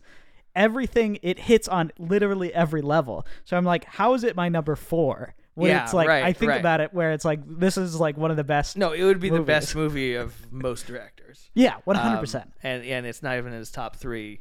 For. I mean, that's incredible. Um, and it's interesting. I'm looking because I, I think generally it's not I, like I, I am looking at these on by average rating, and it's like his third from the bottom. On, Yeah. uh, uh, Letterboxd here, which is what I'm looking at. And I think on IMDb, it's kind of generally. I think I think the consensus for Fincher gen- tends to be obviously Alien Three. I think most people put Mank as the second worst, and then it tends to be Panic Room. which is um, crazy to me. It's actually like so. baffling. Even and even real like Fincher heads when I li- you know the podcast I listened to when they did Fincher, they did like a like their favorites, and they're like they just tossed Panic Room off in like the bottom tier. I was like, are you insane? Like, Yeah. this is such a great film. Um, to me, it's like just a perfect organism. of a movie. Totally. Like Totally. it's just the simplest story told at the highest level. Every minute of this thing is thrilling. Um, I, it's one of these things I'm sort of realizing recently. I really like where you have kind of dual protagonists in the Mm, movie, Yeah. and you think I, I kind of was only the second time where I hadn't seen it in a long time, but when I revisited it last year, you realize how much you are empathizing with Forest uh, Forest Whitaker's Yeah. character, right? Because he's it's it's that's a classic like um, heist movie thing. Guy in over his head, heist gone wrong. You know? Yeah. Um, but then also you're rooting for the mother and daughter who having their ha- house broken into. Sure. Um, also the best use of Jared Leto, any movie. He is like that guy sucks as an actor, but as just But a guy who's in insufferable yeah. and an idiot, perfect casting. um, and and and and Dwight Yoakam is great as the terrifying uh, guy, and Jodie Oh, yeah. Foster is absolutely great. Um, Yeah, I mean, genuinely, like, it's hard to criticize almost anything in this movie for me. I don't know, like, like I, I've always loved movies like this where it's like sort of the small scale, single location. Like, we're going to do a really, really tight movie, um, on like an exceptional level. Like another one that you know, not it's definitely not as good as this, but You're Next for me is like so much Oh, I fun. seen that. Yeah, No, I know. yeah. Yeah, uh, where it's like it's like it's just a tiny little movie about one little thing mhm. and but it just like it, it keeps ramping up and ramping up and just gets like like awesome you know Yeah. and and like this movie to me is is like the way that everything shifts along the lines of of like who's in control is like so cool like he does it i don't know like how he does it but just the way that that everything is like sort of rotating around this this house is just like it's incredible like there's something about it that uh, to me I know it's obviously like it is kind of a big budget movie technically, but the the scale of it is is so small um and it feels so like so tight because of that to me. Oh yeah, and it's it's completely. I don't know. I, I, I in theory like these kinds of movies a lot. I like one location movies. Uh, Actually, whether they're thrillers or dialogue movies, but especially these kind of like con- a contained thriller. Um, but almost all of them, they always choke a little bit, or they have some. A lot of times, it's hard to resolve these kind of movies because it's like, what do you do? Everyone fights or whatever. Um, which is funny because this movie, it's not like it has a big surprise or like anything. Like it, it's not like he uh, pulls some crazy thing for the finale. Like it is kind of just a big standoff, I guess you would say. Um, but you know, I said Assault on Precinct 13. Like that's another movie that's just like it's a great thing, but it's a little bit anticlimactic. But whatever the the feeling this movie has and the way he crafts that finale, it's just it's really just the filmmaking itself. Like that's the thing I think that just elevates it is Yeah. the way he's like using like keeping track of all these items and the gun and the close-ups of these things like and where everyone is the geometry of scenes that's another thing like people are not as good at is like Yeah. s- seeing where everyone is seeing the cause and effect of each action um in a way it almost feels like there's like it's like a mathematical nature of this movie where it's like they have he and this writer had to think about like how does this get to this place? How do we need to get the phone out here, and then the the needles need to be in there, but she's outside, and the gun's outside with her, but not that you know she's there's not. the elevator there's Yeah. the stairs you know like all of these different elements yeah the you know everything with with um with the daughter you know having her insulin. Like it's just so many so many great elements of like this is how you do a, a small scale story like this where it's it's like everything is connected and everything feels like it's playing off of each other. Yeah, um and everything's important too. Yeah, yeah, and every yeah everything sort of comes back, uh, like pays off. Um, it's also like he sust- he he he keeps finding new ways to keep the situation interesting because it could just be a movie where it's. I mean, it's a longer movie than these movies are supposed to be. Like mo- Yeah. mostly when we make a movie like this, it's eighty minutes. This is like almost two hours, and he's always finding new ways of like. They try to put the propane in. They try to use Morse code. Um, they have to switch places because she has to go get the insulin. Because that's the other thing is like, how do you justify them? You know, why would they ever open the panic room under Right. any circumstance? They have food in yeah, there. yeah. Um, but it's like okay, they give a good reason for it.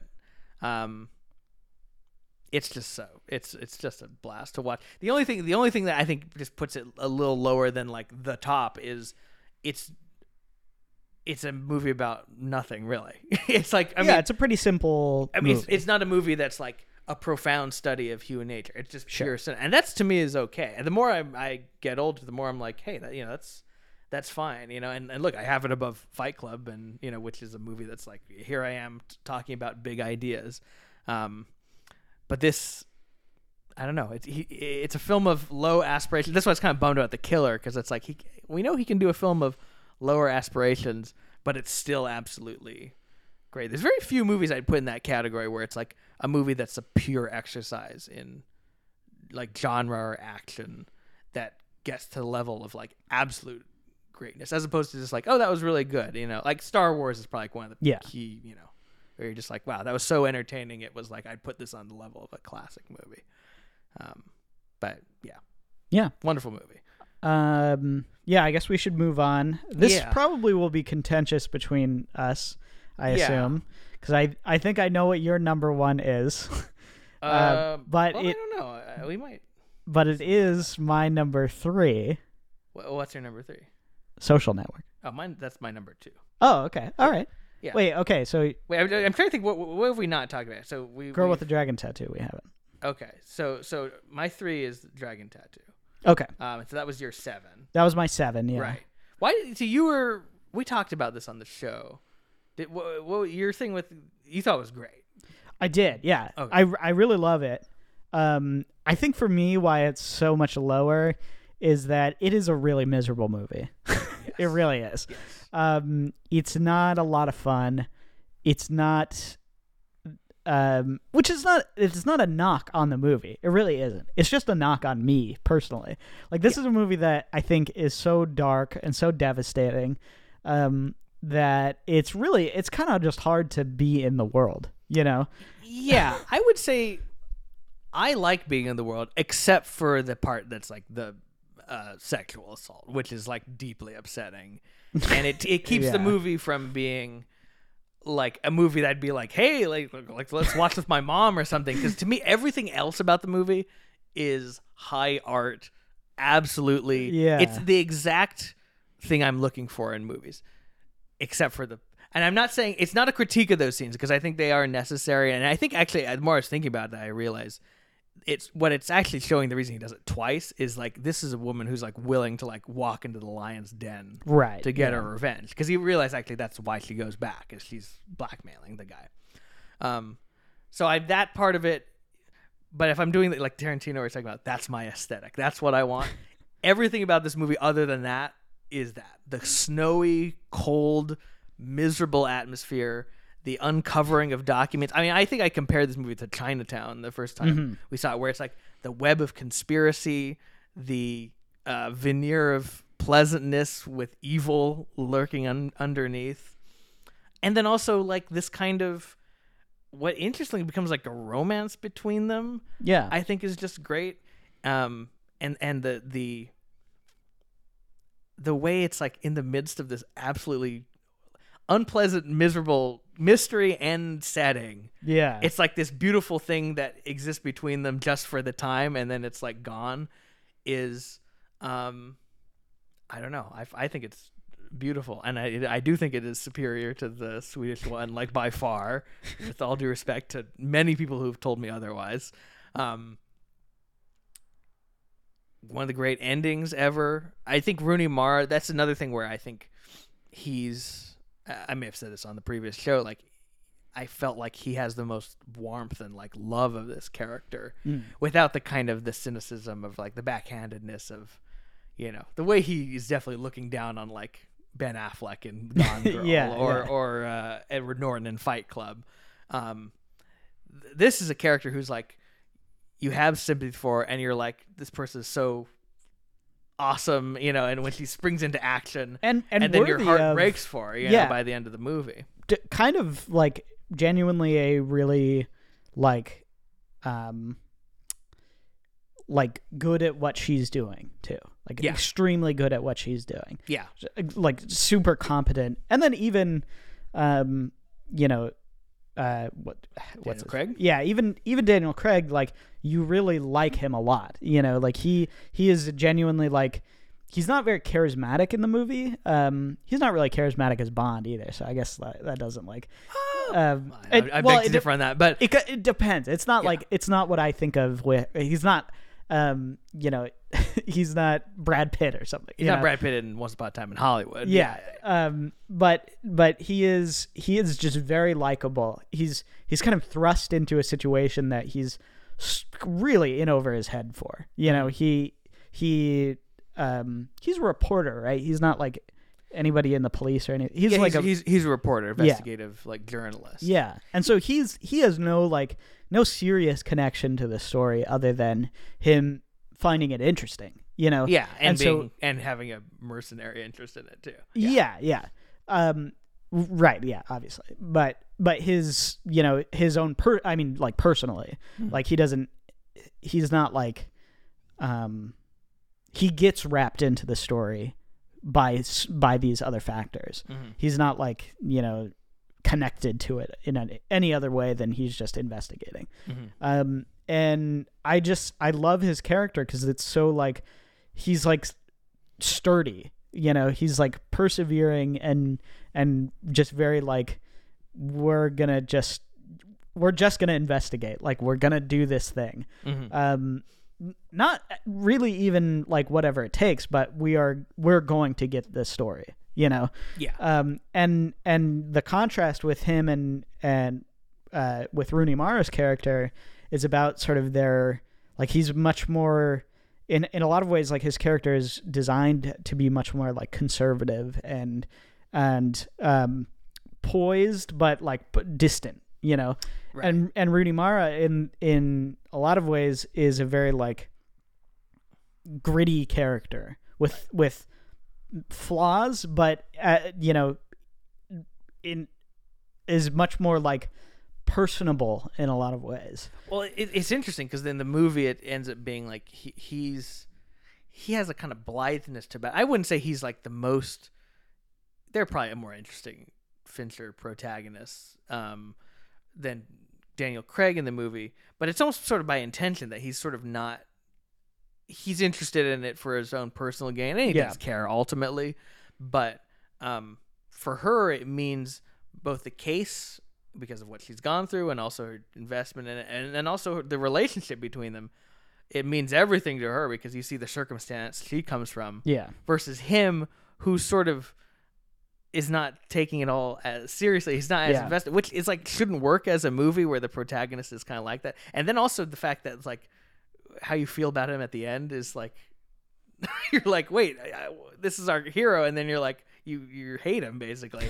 Um but it but it really works because of this sort of shifting between the two of them. And it's almost it's sort of a weird thing because it's like almost the structure of a like he feels like a film noir protagonist Yeah, right he's yes, uncovering the mystery. yes, yeah. he's kind of this everyman. He's and he's kind of um you know eh, falls for the seductive woman all this sort of thing. Like you think that's actually why it's like chinatown in some ways where it's like um and and and um but it, but then it's like Fincher sort of subverting that because it's like he's actually kind of the femme fatale in the Mhm. movie, right? Yeah. For her, like, and um, I just think it's so great, and and and one of his most like uh, emotionally moving uh, movies, like all the stuff with uh, you know, with Christopher Plummer and his whole like investment in the in the case and everything.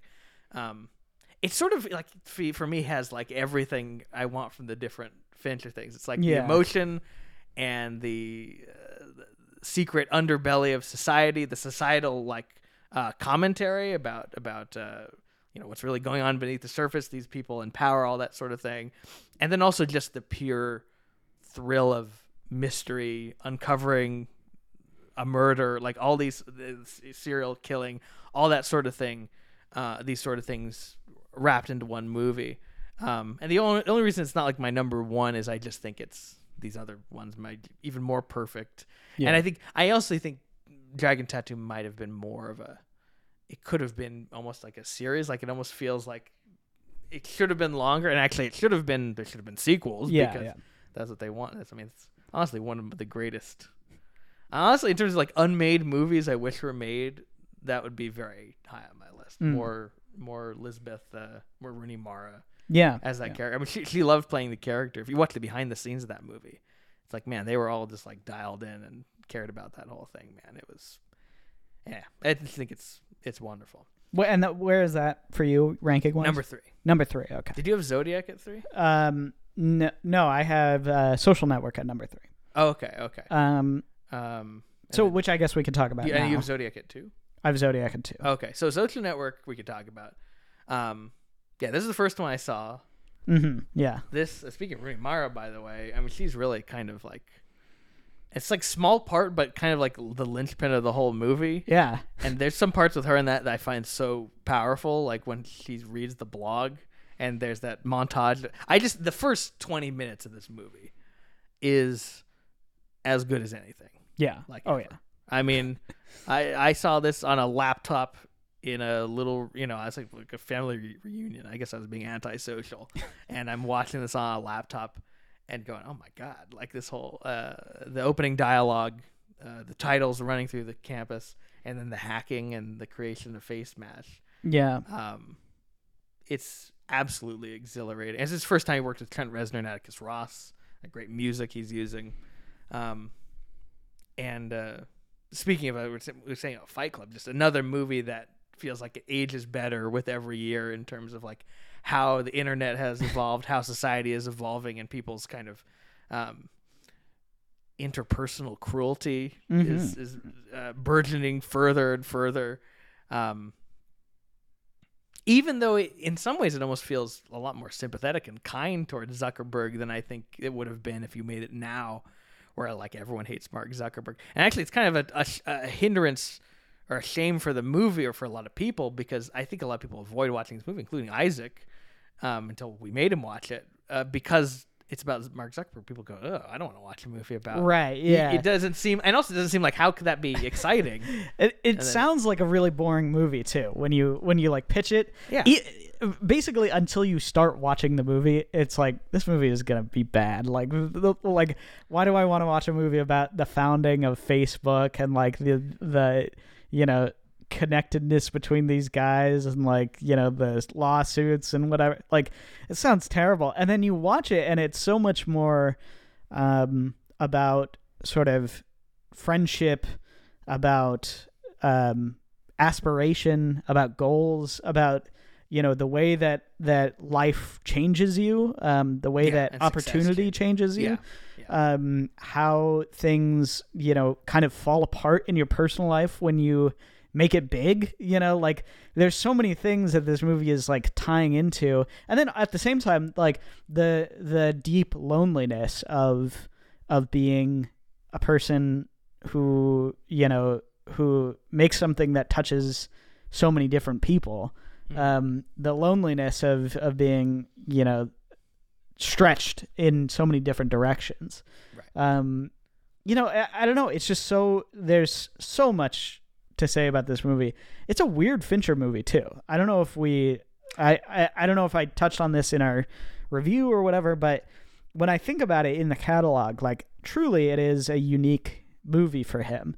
It's very you know it's it's a very PG-13 movie, you know, in in terms of like subject matter, style, everything about it is very like like kind of friendly um in, in a lot of ways to watch. Um Yeah. except other than Except obviously. for the characters themselves. Yeah. Yeah. um No, it's a good gateway Fincher because if you don't want to see something horrifying, the dragon tattoo or whatever, yeah. and also you could kind of, uh, um, it's just entertaining. Like it's just thrill. You, you think it wouldn't be, but it's Yeah. the way it's edited, the way he's going back and forth through the the uh, those depositions, so brilliant. Um, it just on top of its profundity, it's um, being probably one of the like signature movies about like modern American life. Yeah. kind of the modern Citizen Kane, honestly. Um, it's also just like an absolute like pleasure to watch. Like Yeah. it's just fun. It's it's tons of fun. I mean, it's like um, I I really think like the dramatic element of it um, between you know Zuckerberg and Andrew Garfield's character, um, like there's something about it that touches probably everyone who's been in a situation where, or even just had a friend, you know, like had had someone who's really close, who's like, you know, you're rooting for each other, and then things go sideways. Like there's something very universal about that. Um, and I don't know, I just love it every time. Like I don't know if you've noticed this, but sometimes it'll it'll pop up um, like on YouTube, like a scene will pop up on YouTube, and you'll be like, man, this is just such a good movie. You know, like genuinely so many, um, so many amazing scenes, so many like I love Justin Timberlake in it. He's oh, so he's good. so good. Oh my god. Yeah. Um, you know, and and and um, I don't know. I really have have zero bad things to say about it. It's it's genuinely profound. Other than um, for me, like I, it's it's hard to um, it's hard to think about going back to rewatch it. And then when I do, I'm like, oh man, I like I, I love this movie. You know what I mean? Yeah. It's it's it's one where I'm like, I would I would probably put on a handful of his other movies before I would put on Panic Room before I put on Social Network. Yeah. You know what I mean? Where it's like it's like I you know, I don't want to that's not what I necessarily want to sit down and watch even though it is so enjoyable, it is so thrilling, it is so much fun. Um it's just like eh, yeah, I'd rather watch something something else. Um Yeah. I don't know what what it is like no, in my mind. it's like old movies where you sometimes go, "Oh, this is not gonna be as fun or not Yeah. as entertaining," um, but then you watch it, and it, I mean, I think it's one of the few movies you could say like it is almost just the dialogue is like as thrilling as an action movie. Like the dialogue is, I mean, I think this is the greatest Sorkin. I haven't watched The West Wing, so whatever. But in terms of Sorkin movies, I think it's like his greatest achievement Definitely. by far. oh yeah. Um, and it's what it, to me, it's like in the category with like uh, the Before trilogy or uh, Twelve Angry Men, also uh, Network, uh, you know, Sidney Yeah. Lumet's movie, Yeah. where like the dialogue, you don't need any. I mean, they'd have a big fun scene at the the uh, crew racing or whatever, but um, it's thrilling just to watch. I mean, like that scene where the the Winklevoss twins just go to complain to the president of Harvard. like, why is that? Should be that should just be so boring. And then it's like It's so the much fun. funniest, greatest. Like that that would be the greatest scene in almost any movie. And in this movie, it's like the seventh best scene in the movie. you Yeah. know? Yeah. Well, and also like this is where sort of this time period of Fincher, you know, he starts House of Cards. Um, he is doing more of the sort of like political stuff, um, or just you know the the kind of the, the way that he's operating is a little bit different than his like 90s movies you know he's he's making movies that are more adult in some ways um and you know like with that he's brought some of the lessons that he's learned along the way about writing these characters about sort of having them interact um Yeah. and you know it it just really shows like this is a this is Fincher sort of running on all gears. Like he is he is so like locked in for this movie. Um and yeah, and and I think Sorkin they've never collaborated after that, right? They No, they haven't he- done a Sorkin. Fincher was gonna do the Steve Jobs movie, which is another like man, I would have loved. I, I Yeah, love the. Steve Jobs movie with Boyle, but it's it would have been interesting. It would have been very different because Yeah. Boyle is a lot more kind of like I don't know, warm-hearted than Fincher. um, so yeah, it's it's uh, yeah, we're talking about you know Fincher as is interested in studying human behavior and the intricacies. Totally. this is just like the height of that, and yeah, really, yeah, one of my favorite movies ever, definitely, certainly of the 21st century. Um, Zodiac also. I, Zodiac, I have a little lower. I don't know if this is maybe I've just seen it too much, or it's a little bit like not as. I found it a little bit discursive uh, watching it the last time, even though it's awesome, and I shouldn't say anything bad about it. That's just for me is like slightly lower. Um, I have it number five. Is number two for you? Yeah, it's number 2 for me. Um A lot of people consider this not the number one. This is like for some people. Yeah. The- The thing is, like, it is really it, it's a long movie, and it's it's one that I think kind of stretches itself a little thin in areas. Um, and I, I you know, it's it's it's not um, it's not a big problem either. No, like I was gonna say this is like this. Uh, actually, I I always say the Dark Knight Rises is the shortest two hour, 45 minute movie, but actually Zodiac. It's Zodiac, be. yeah. It might be actually. Yeah. Those two. um, just because it is so much, uh, it's so much fun in terms of of watching these characters kind of unravel this mystery. Um, it's not really like a serial killer movie. It's not really a mystery in in in a lot of ways. not i mean it's it's as much about just obsession and Yeah. people's being lives their lives being destroyed by this Yeah, this case and know? and also just like just how um how far someone uh you know how far certain people will go to to um you know to to answer the question in their head you Mhm. know it's very much about like this haunting presence of of you know the zodiac being sort of this this specter in everybody's minds where you know they can't shake the fact that they maybe they missed something. Maybe there's a clue. Maybe there's something else going on. Um maybe we can you know like and that's why there's like these moments of hope where you're like obviously you know as the audience member they never catch the zodiac but Right. but you you know you're like there's these moments where you're like oh my goodness like they're so close. They've got him oh yeah. Um, yeah. and then you know it turns out to just be you know this this red herring, and it it's a movie that's connected by by red herring after red herring. Oh, you know, yeah. like as as most like Agatha Christie movies, you know, it's always like we have a couple, and then like here's the big reveal. You know, Yeah. but this movie there's no big reveal. This movie is strung together by by little bits and pieces of information that all mean something not that much you know and and and when you tie it together you're like you're going crazy about how like how these pieces don't fit you know how we, how the story doesn't make any sense anymore.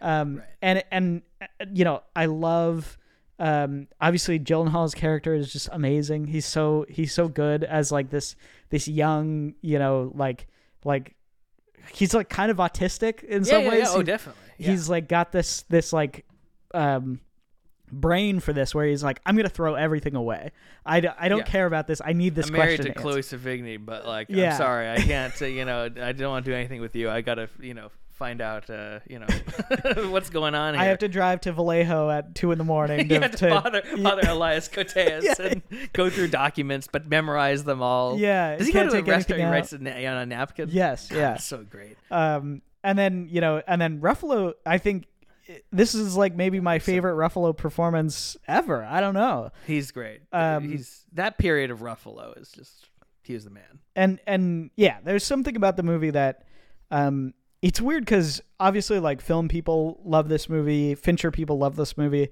but i don't really think it's had the the like cultural impact that it should i think really it it's a movie that that was kind of passed over at the time and and it really deserves more more cred I think it depends who you're talking to because I think yeah, cinephiles. It's like that's the that's the Fincher movie Yeah, for a lot of yeah. people. I think Bong Joon Ho may have put that in his top uh, ten sight and sound. Um, you know, there's people who love this movie as much as anything.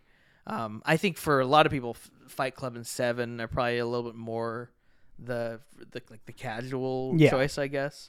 Um, but I don't know. I, I other than Mick, I don't know what he was doing, but other than Mick, I I feel like everyone I know who's seen Zodiac has said it was awesome. Yeah. uh, as well they should. I mean, yeah, it's I mean, and it's and it's a ballsy movie to have so you know so kind of this meandering and that, which is why Mick didn't like it because he's Right, like this is really like kind of flat and meandering. He's like, yeah, that's the that's what it's about. It's about being like led on this kind of wild goose chase. Of, I mean, Mm-hmm. that whole scene, that famous scene, I, which I just showed my mom, which as a short film you could just watch, uh, where he goes in the guy's basement. Yeah. and it's actually in real life is a very nice guy who my dad worked with at the Grand Lake Theater, but um, in this movie he's played to be kind of sinister. You know, or no, it's it, it's just he, you know, he's he's giving the information that that this might be someone to look out for, but he's not really. I mean, he's not. but the movie makes it feel Yeah, because of the, the the direction of it. My mom was like screaming watching it, like as he, Gyllenhaal's going up the stairs trying to get the door. My mom was like, "Oh, oh no!" ah." You know, and then the scene ends. And I'm like, "Yeah, mom, that had nothing. That guy was not anything." And not only that was, but he was a guy who worked at the Grand Lake Theater. Yeah, my yeah. mom was like, "What?" Um, because it's it when you're caught up in this kind of obsession and paranoia, it, it just becomes everything becomes paranoid. Like it's what happens with people who get into conspiracies. It just becomes Yeah, everything, and totally. it's like this this cumulative like snowball of of your mind where it's just you, you start to question everything and and um and kind of lose it. I always Um, forget that this is totally unrelated to anything, but I forget that the hacker guy from House of Cards is the guy who points out um uh Oh yeah, at the end, yeah, yeah, yeah, yeah, yeah, Jimmy Simpson. I think. yeah, yeah. his name. Um it's just always a funny thing where I'm like, where do I know? Oh, yeah, it's from House of Cards. That's right. Oh, that movie is such a.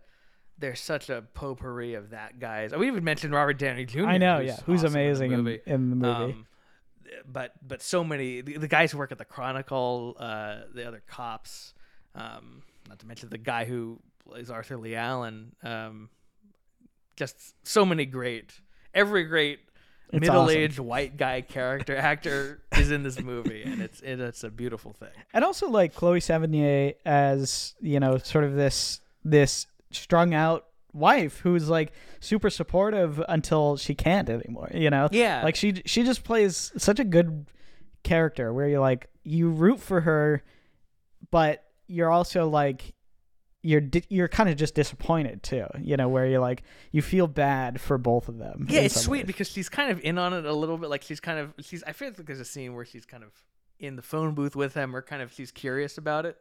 You know, the way you do with you know you entertain your your your your uh, significant other's interests, but then at a certain point she's like, okay, man, like you need to you're neglecting your family now.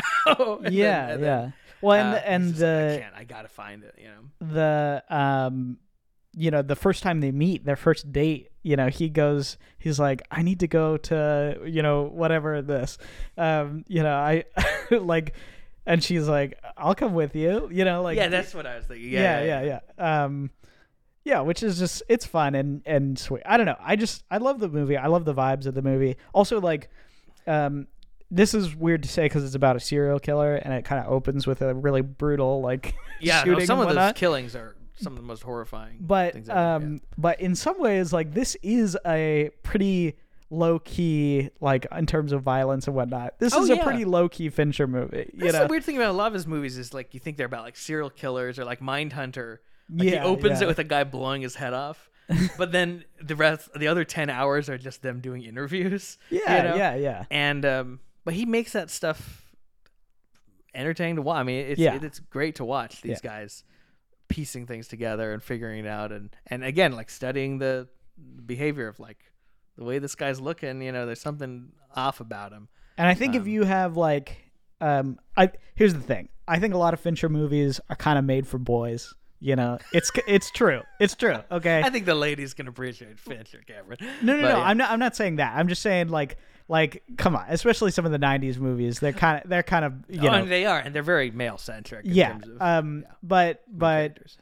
Zo- Zodiac, I think, is one that is along with Social Network too. But Zodiac, I think, um, if you have like a significant other who's like into true crime or something, you Oh, know, oh, like yeah, this yeah, is yeah. this is totally up their alley. Where it's, it's, like, totally yeah, and I think it almost the movie is so great it almost reaches another level where it becomes about not just obsession with true crime or about you know obsession in general, but it almost is like becomes about like the search for meaning like in Mm. your life itself. I actually realized I can't believe I never thought of this, but it's not unlike uh, Close Encounters. Mm. where it's like a guy losing it and he's just like possessed by this vision of like I have to get to something and it's like you can never totally reach it. You can no, never yeah. totally understand and it's in a way it's like yeah that's sort of um I don't know. This is like a piece of the human condition, you could almost say, if we are getting a little lofty here, I suppose. But um, his, yeah, his search and Richard Dreyfuss, it's like you know, it's like this is a maddening sort of thing. Yeah. Um, it's it's quite quite powerful, and um, yeah, and just great. I love the San Francisco. I the, one of my favorite things. I I think Zodiac Fincher movie scenes I've watched the most. That'd be actually an interesting question. I think number one could be the opening with the Santana because I love him going through the SF Chronicle building and the letter It's and so the soul sacrifice Yeah. music. I think is just so great. It's like that, the hacking in the social network. Honestly, Christopher Plummer's story in the Dragon Tattoo is another one I've. Mm. That could be one I've watched a lot. Um, but yeah, so it looks like it's funny. The Social Network was my number one Mm. for the longest time. Always was my number one, and I think it may have been until I watched Seven again uh, last year, and I was like, "There's nothing wrong with the Social Network. It's a perfect film, but this, this is the one, man." It's so it. it is so good. It is It's- so good. Yeah. So seven, wonderful. obviously, if you can't tell, both of our number ones. Yeah, it's nice we finally yeah lined up again. That's cool. Oh, I I can't. I it's it's hard to express how perfect this movie is. Genuinely, from from credit to credit, literally like is running on like a, a different level. It it's like it's like the Mad Max of of uh Yeah, and no, it's that like, level crime of, movies. of perfection. Um, because it's like I think some of these movies, like Social Network, is wonderful, but I definitely am more like jazzed by the first twenty minutes than the last twenty minutes yeah of that yeah. movie. Partially by design, it kind of has that Goodfellas quality where it's like it has a hollowness when it ends. So it's not a knock against the movie.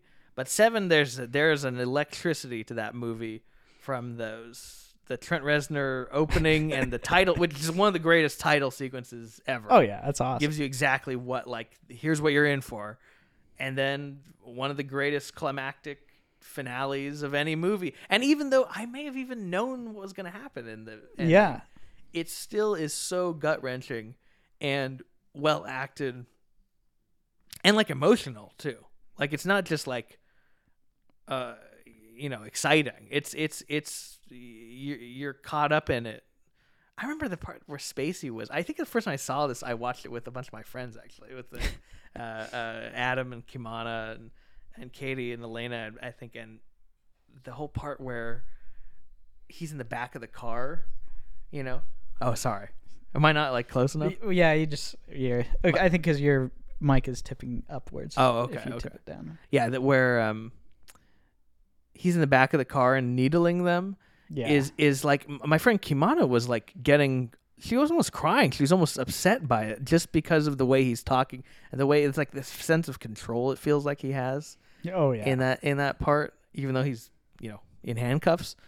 Um it's so impactful and like brilliantly written too. Like in terms of the characters, it's a movie where also it's like Morgan Freeman going to the library is as memorable as a scene as the finale. yeah. Yeah. The scene where we always talk about the scene where they have dinner. Love that scene. wonderful. Maybe maybe one of the best scenes Fincher's ever filmed. Almost. Could, I- it could be. What my favorite uh, might be actually. There's a diner scene where where Paltrow tells Freeman that she's pregnant. so good. That I get like choked up every time I see that. I think that's like one of the best.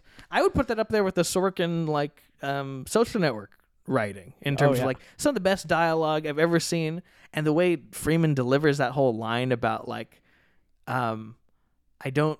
He's like he's like I know I made the right decision, but not a day goes by that I don't wish I made another one Mm. is like oh like it just hits you man it's so great and then it's like on top of that just the the the descent into hell of each one of these these killings which are disturbing but he but the he fincher always i feel like has the, a nice balance where it doesn't feel like he's taking he takes you just far enough to you're horrified but not to the point because uh, uh, when we're watching like saw there's a part point where it gets for me where I'm just like, and Saw's not even that gruesome. Maybe I just, am, I might have a lower threshold than some people, but it gets so unpleasant that you stop being disgusted and you just start being annoyed. At least for me, I just start like, all right, cool, you know, like I just wanted to stop. Yeah. Yeah. Um, and there's definitely a version of Seven. I mean, actually, Saw is kind of just a, like a juvenile ripoff of Seven, basically. yeah. Definitely. Um,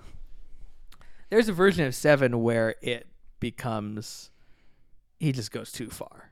You know? Yeah. Well, and I think I think it's interesting that he opens with arguably the most horrifying one too. The Um, gluttony. Yeah, to to kind of it it whets your appetite. It, he does this in Zodiac too, where it's like he you know he opens with the killing, and then you're kind of catching up through the rest of the movie.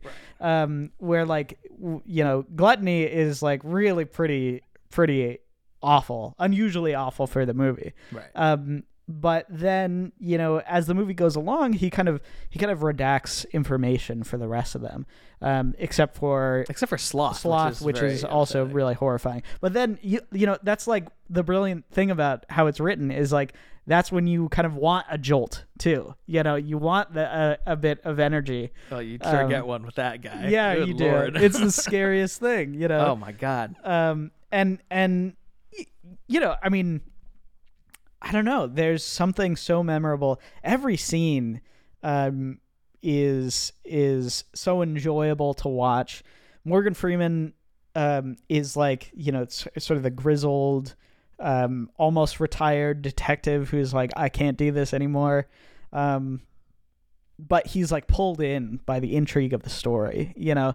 And it's like the characters in between, you know, Brad Pitt and Morgan Freeman like you just you love to see them interact even though they, you know, they start off hating each other and they don't want to, you know, they're they're annoyed by each other and whatnot. It's a great comic buddy movie, like Totally, like like an totally. '80s movie or something, like but with a black heart, you know? yeah, yeah. Um, and and you know the way that they're sort of written to be these these foils, where you know one on the way out, one who's new to the town, um, you know, one who's kind of brash and brazen and and kick the door down and break the rules, and one who's you know who's much more collected and Yeah. uh, let's go to the library, let's study, Yeah. you know, Yeah, blah blah yeah, blah yeah.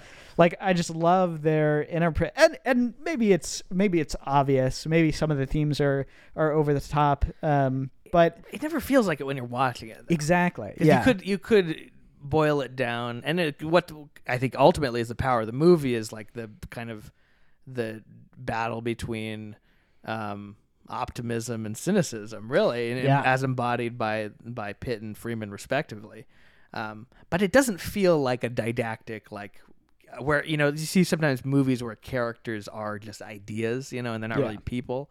This they feel like people, and I think almost to the point of like Brad Pitt being such a kind of a not a moron, but just kind of like like a great portrayal of like a shallow or not very intelligent person.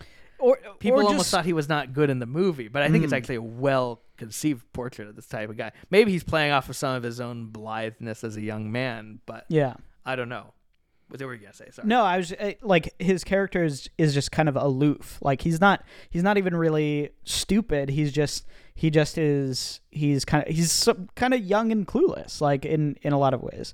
Where it's like um yeah and and that's why the interplay between them is so interesting. Like he's like morgan freeman is so annoyed in this movie. Like every turn he's like oh my gosh i gotta babysit this young kid is you know going off the rails um, and Brad Pitt's annoyed too, where he's like, he's like, man, this old dude, he just, he doesn't know what he's doing. You know, he just want to be in, you know, on on his way out. He doesn't even care. Yeah. you know, Yeah, and he wants to believe in people. That's the thing. They have that whole scene. Where Yeah. Like, I want you know.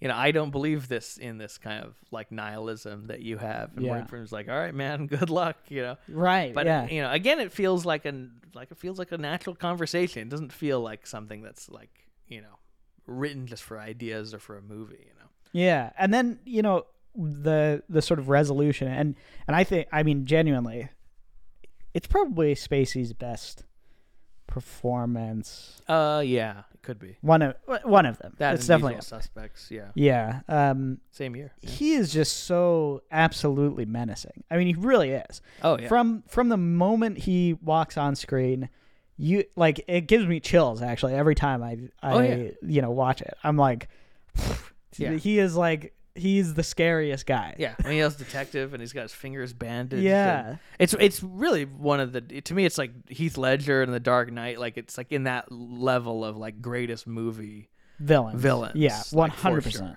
Um, Um, maybe the greatest honestly and and you were talking about how how in control he is in in the back seat of the car. Yeah. As he's handcuffed, he has no power in the situation other than you know to you know essentially just taking them where he wants them to go. yeah Um, and they're you know they got the helicopter following. They've got you know the, it's I mean it's just so set up so that set up in their favor.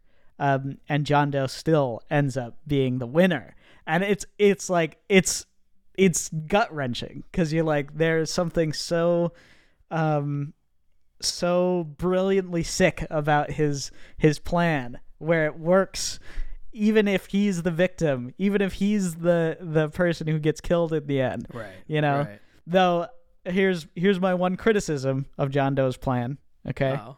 he's got uh he you know he's got the seven deadly kills or seven deadly sins you know he's trying to kill one person for for each blah blah blah Yeah. um he is, includes himself as one of them and he includes um brad pitt as as wrath or whatever what is what is Yeah. his his is Pitt, Pitt killing him? no no no his he is He said, "Envy is my sin." envy is my sin yeah I envy her normal life. Yes, yes, yes. Yeah.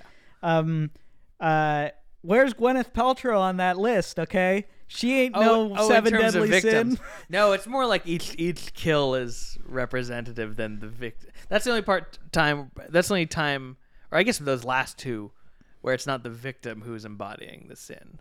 It's the uh, it's the killer embodying it. But that's No, no, no, no, no. No, he is envy. And he's.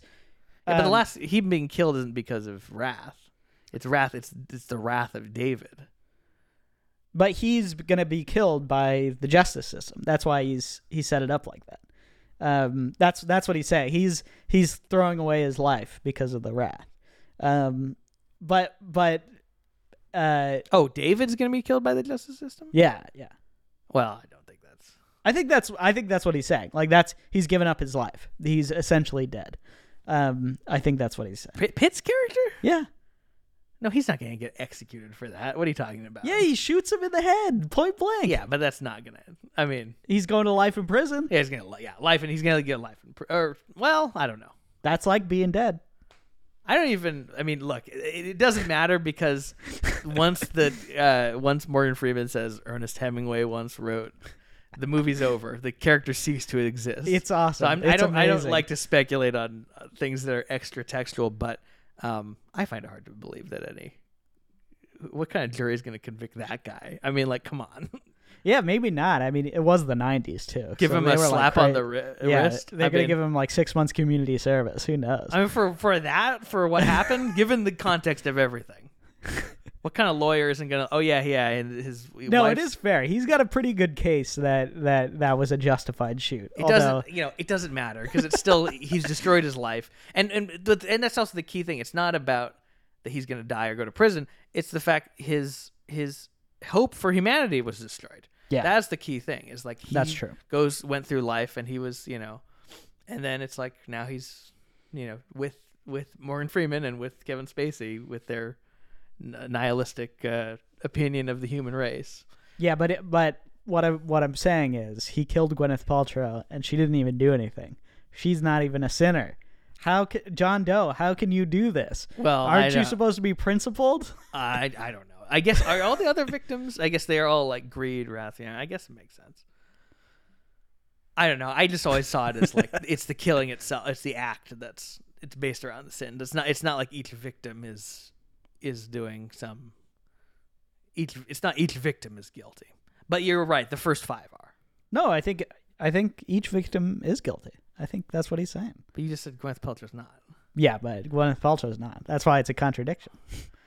Oh God, who cares, Cameron? this doesn't matter. Who cares? I, was know. gonna I'm ask just you, joking. Do you think the the ending?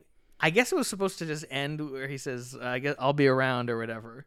The, Yeah, the Ernest just- Hemingway quote was something the studio added. Because they were like, "This is." It's too hopeful." like as if that makes it more hopeful. I know. Yeah, that that's the thing that I mean. I love that. I love the ending. I love the Hemingway quote.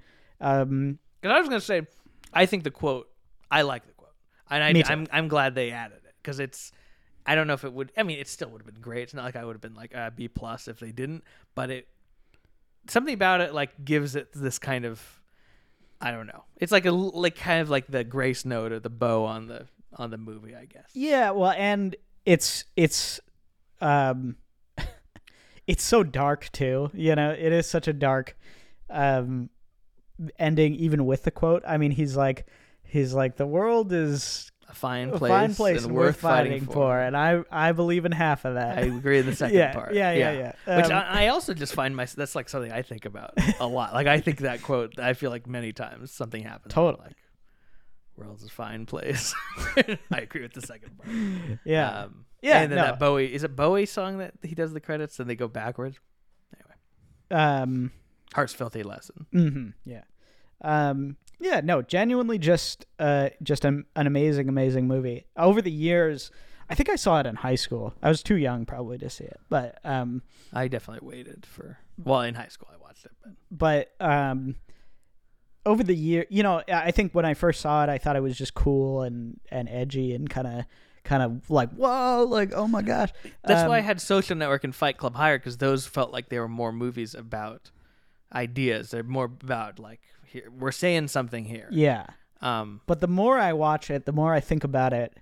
It's we were talking before the show about um, Silence of the Lambs too. That's another one for me where I'm like, Yeah. I first saw it, I was like, yeah, that's awesome. Like it was a great movie. It's so cool.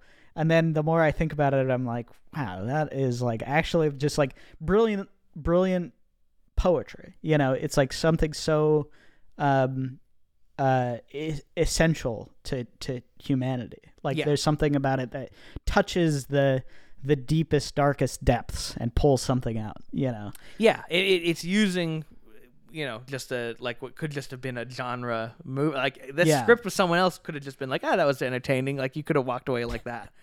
But with the way he the way he crafts it, it feels like um, it does feel like it's saying something just as profound as those other as Social Network and Fight Club and those other movies.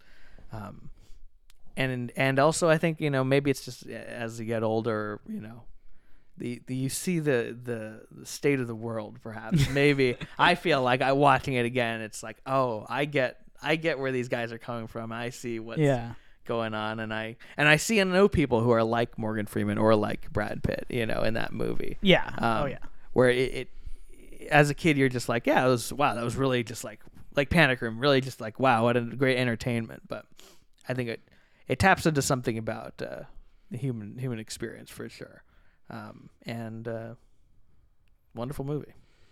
So those are our twelve. Um, yeah should we just go down listing since it's a little confusing the way we're Yeah, like, yeah. we should just list them. So you you do yours.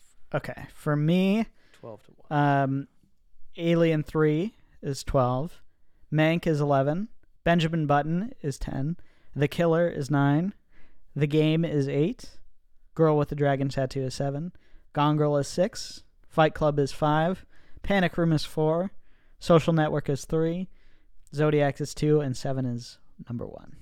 And then I've got from 12 to 1, Alien 3, The Killer, Mank, Curious Case of Benjamin Button, The Game, Fight Club, Gone Girl, Zodiac, Panic Room.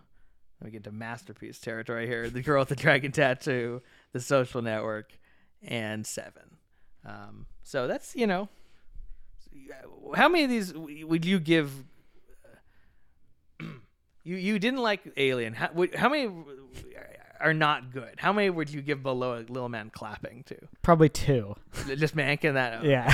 I give Alien Three is like a somewhere between a clapping and a sitting almost, but I give it clapping because I thought it was entertaining. Um, but that's pretty good track record, and for having having that many good, that many great movies To- is pretty unheard of. Because I think Tarantino, for me, he has about he has ten movies, I think, and I think I'd only give five of them the highest rating. Um, Bastard, well, we know it's not Tarantino podcast. Basterds, Django, Jackie Brown, Once Upon a Time, Pulp Fiction. I would give four of those. I know. no, actually, I'd swap out Basterds for Kill Bill, obviously. Yeah, you like Kill Bill a lot. Um, sorry, and you know, uh, no, yeah, Nolan might be comparable. He might have like about seven or eight I think so, really yeah. great ones. Maybe more for you. If I mean, who Prestige is almost going to cl- jumping out of the chair now for me. I think it's great. Um, a lot of people like Oppenheimer. Sadly, not me. As well, I like it, but not as much as some people. Um, but he Fincher, it's, it's particularly rare. And then also to talk about Mindhunter, it's like which he's sort of the showrunner, creative auteur of, you know, uh, like to me, the second season of that is like in the game territory. I'd Mhm. maybe put below the game, and the first season I'd put like below Zodiac. Like I think it's like up there with any of his best. Yeah, the, no, the first season especially. I think the second season is a little more meandering. It's a little Um, more conventional. Like yeah. yeah, mystery. Um, but the the first season is just so there's something so special about it. Um, uh, yeah, I, bring back bring back Mindhunter, okay? Bring I man, I, that would be a wonderful thing. I don't think it's gonna happen, I but don't think so. man, it's so disappointing. But hopefully it does. Hopefully it does eventually. Yeah, I, I, I sure hope. It. Where would you put the first season of in your? Um, probably like around the Gone Girl range, so like seven six ish. Yeah, yeah. Okay. Yeah. Um, just just so much fun and and such an interesting show.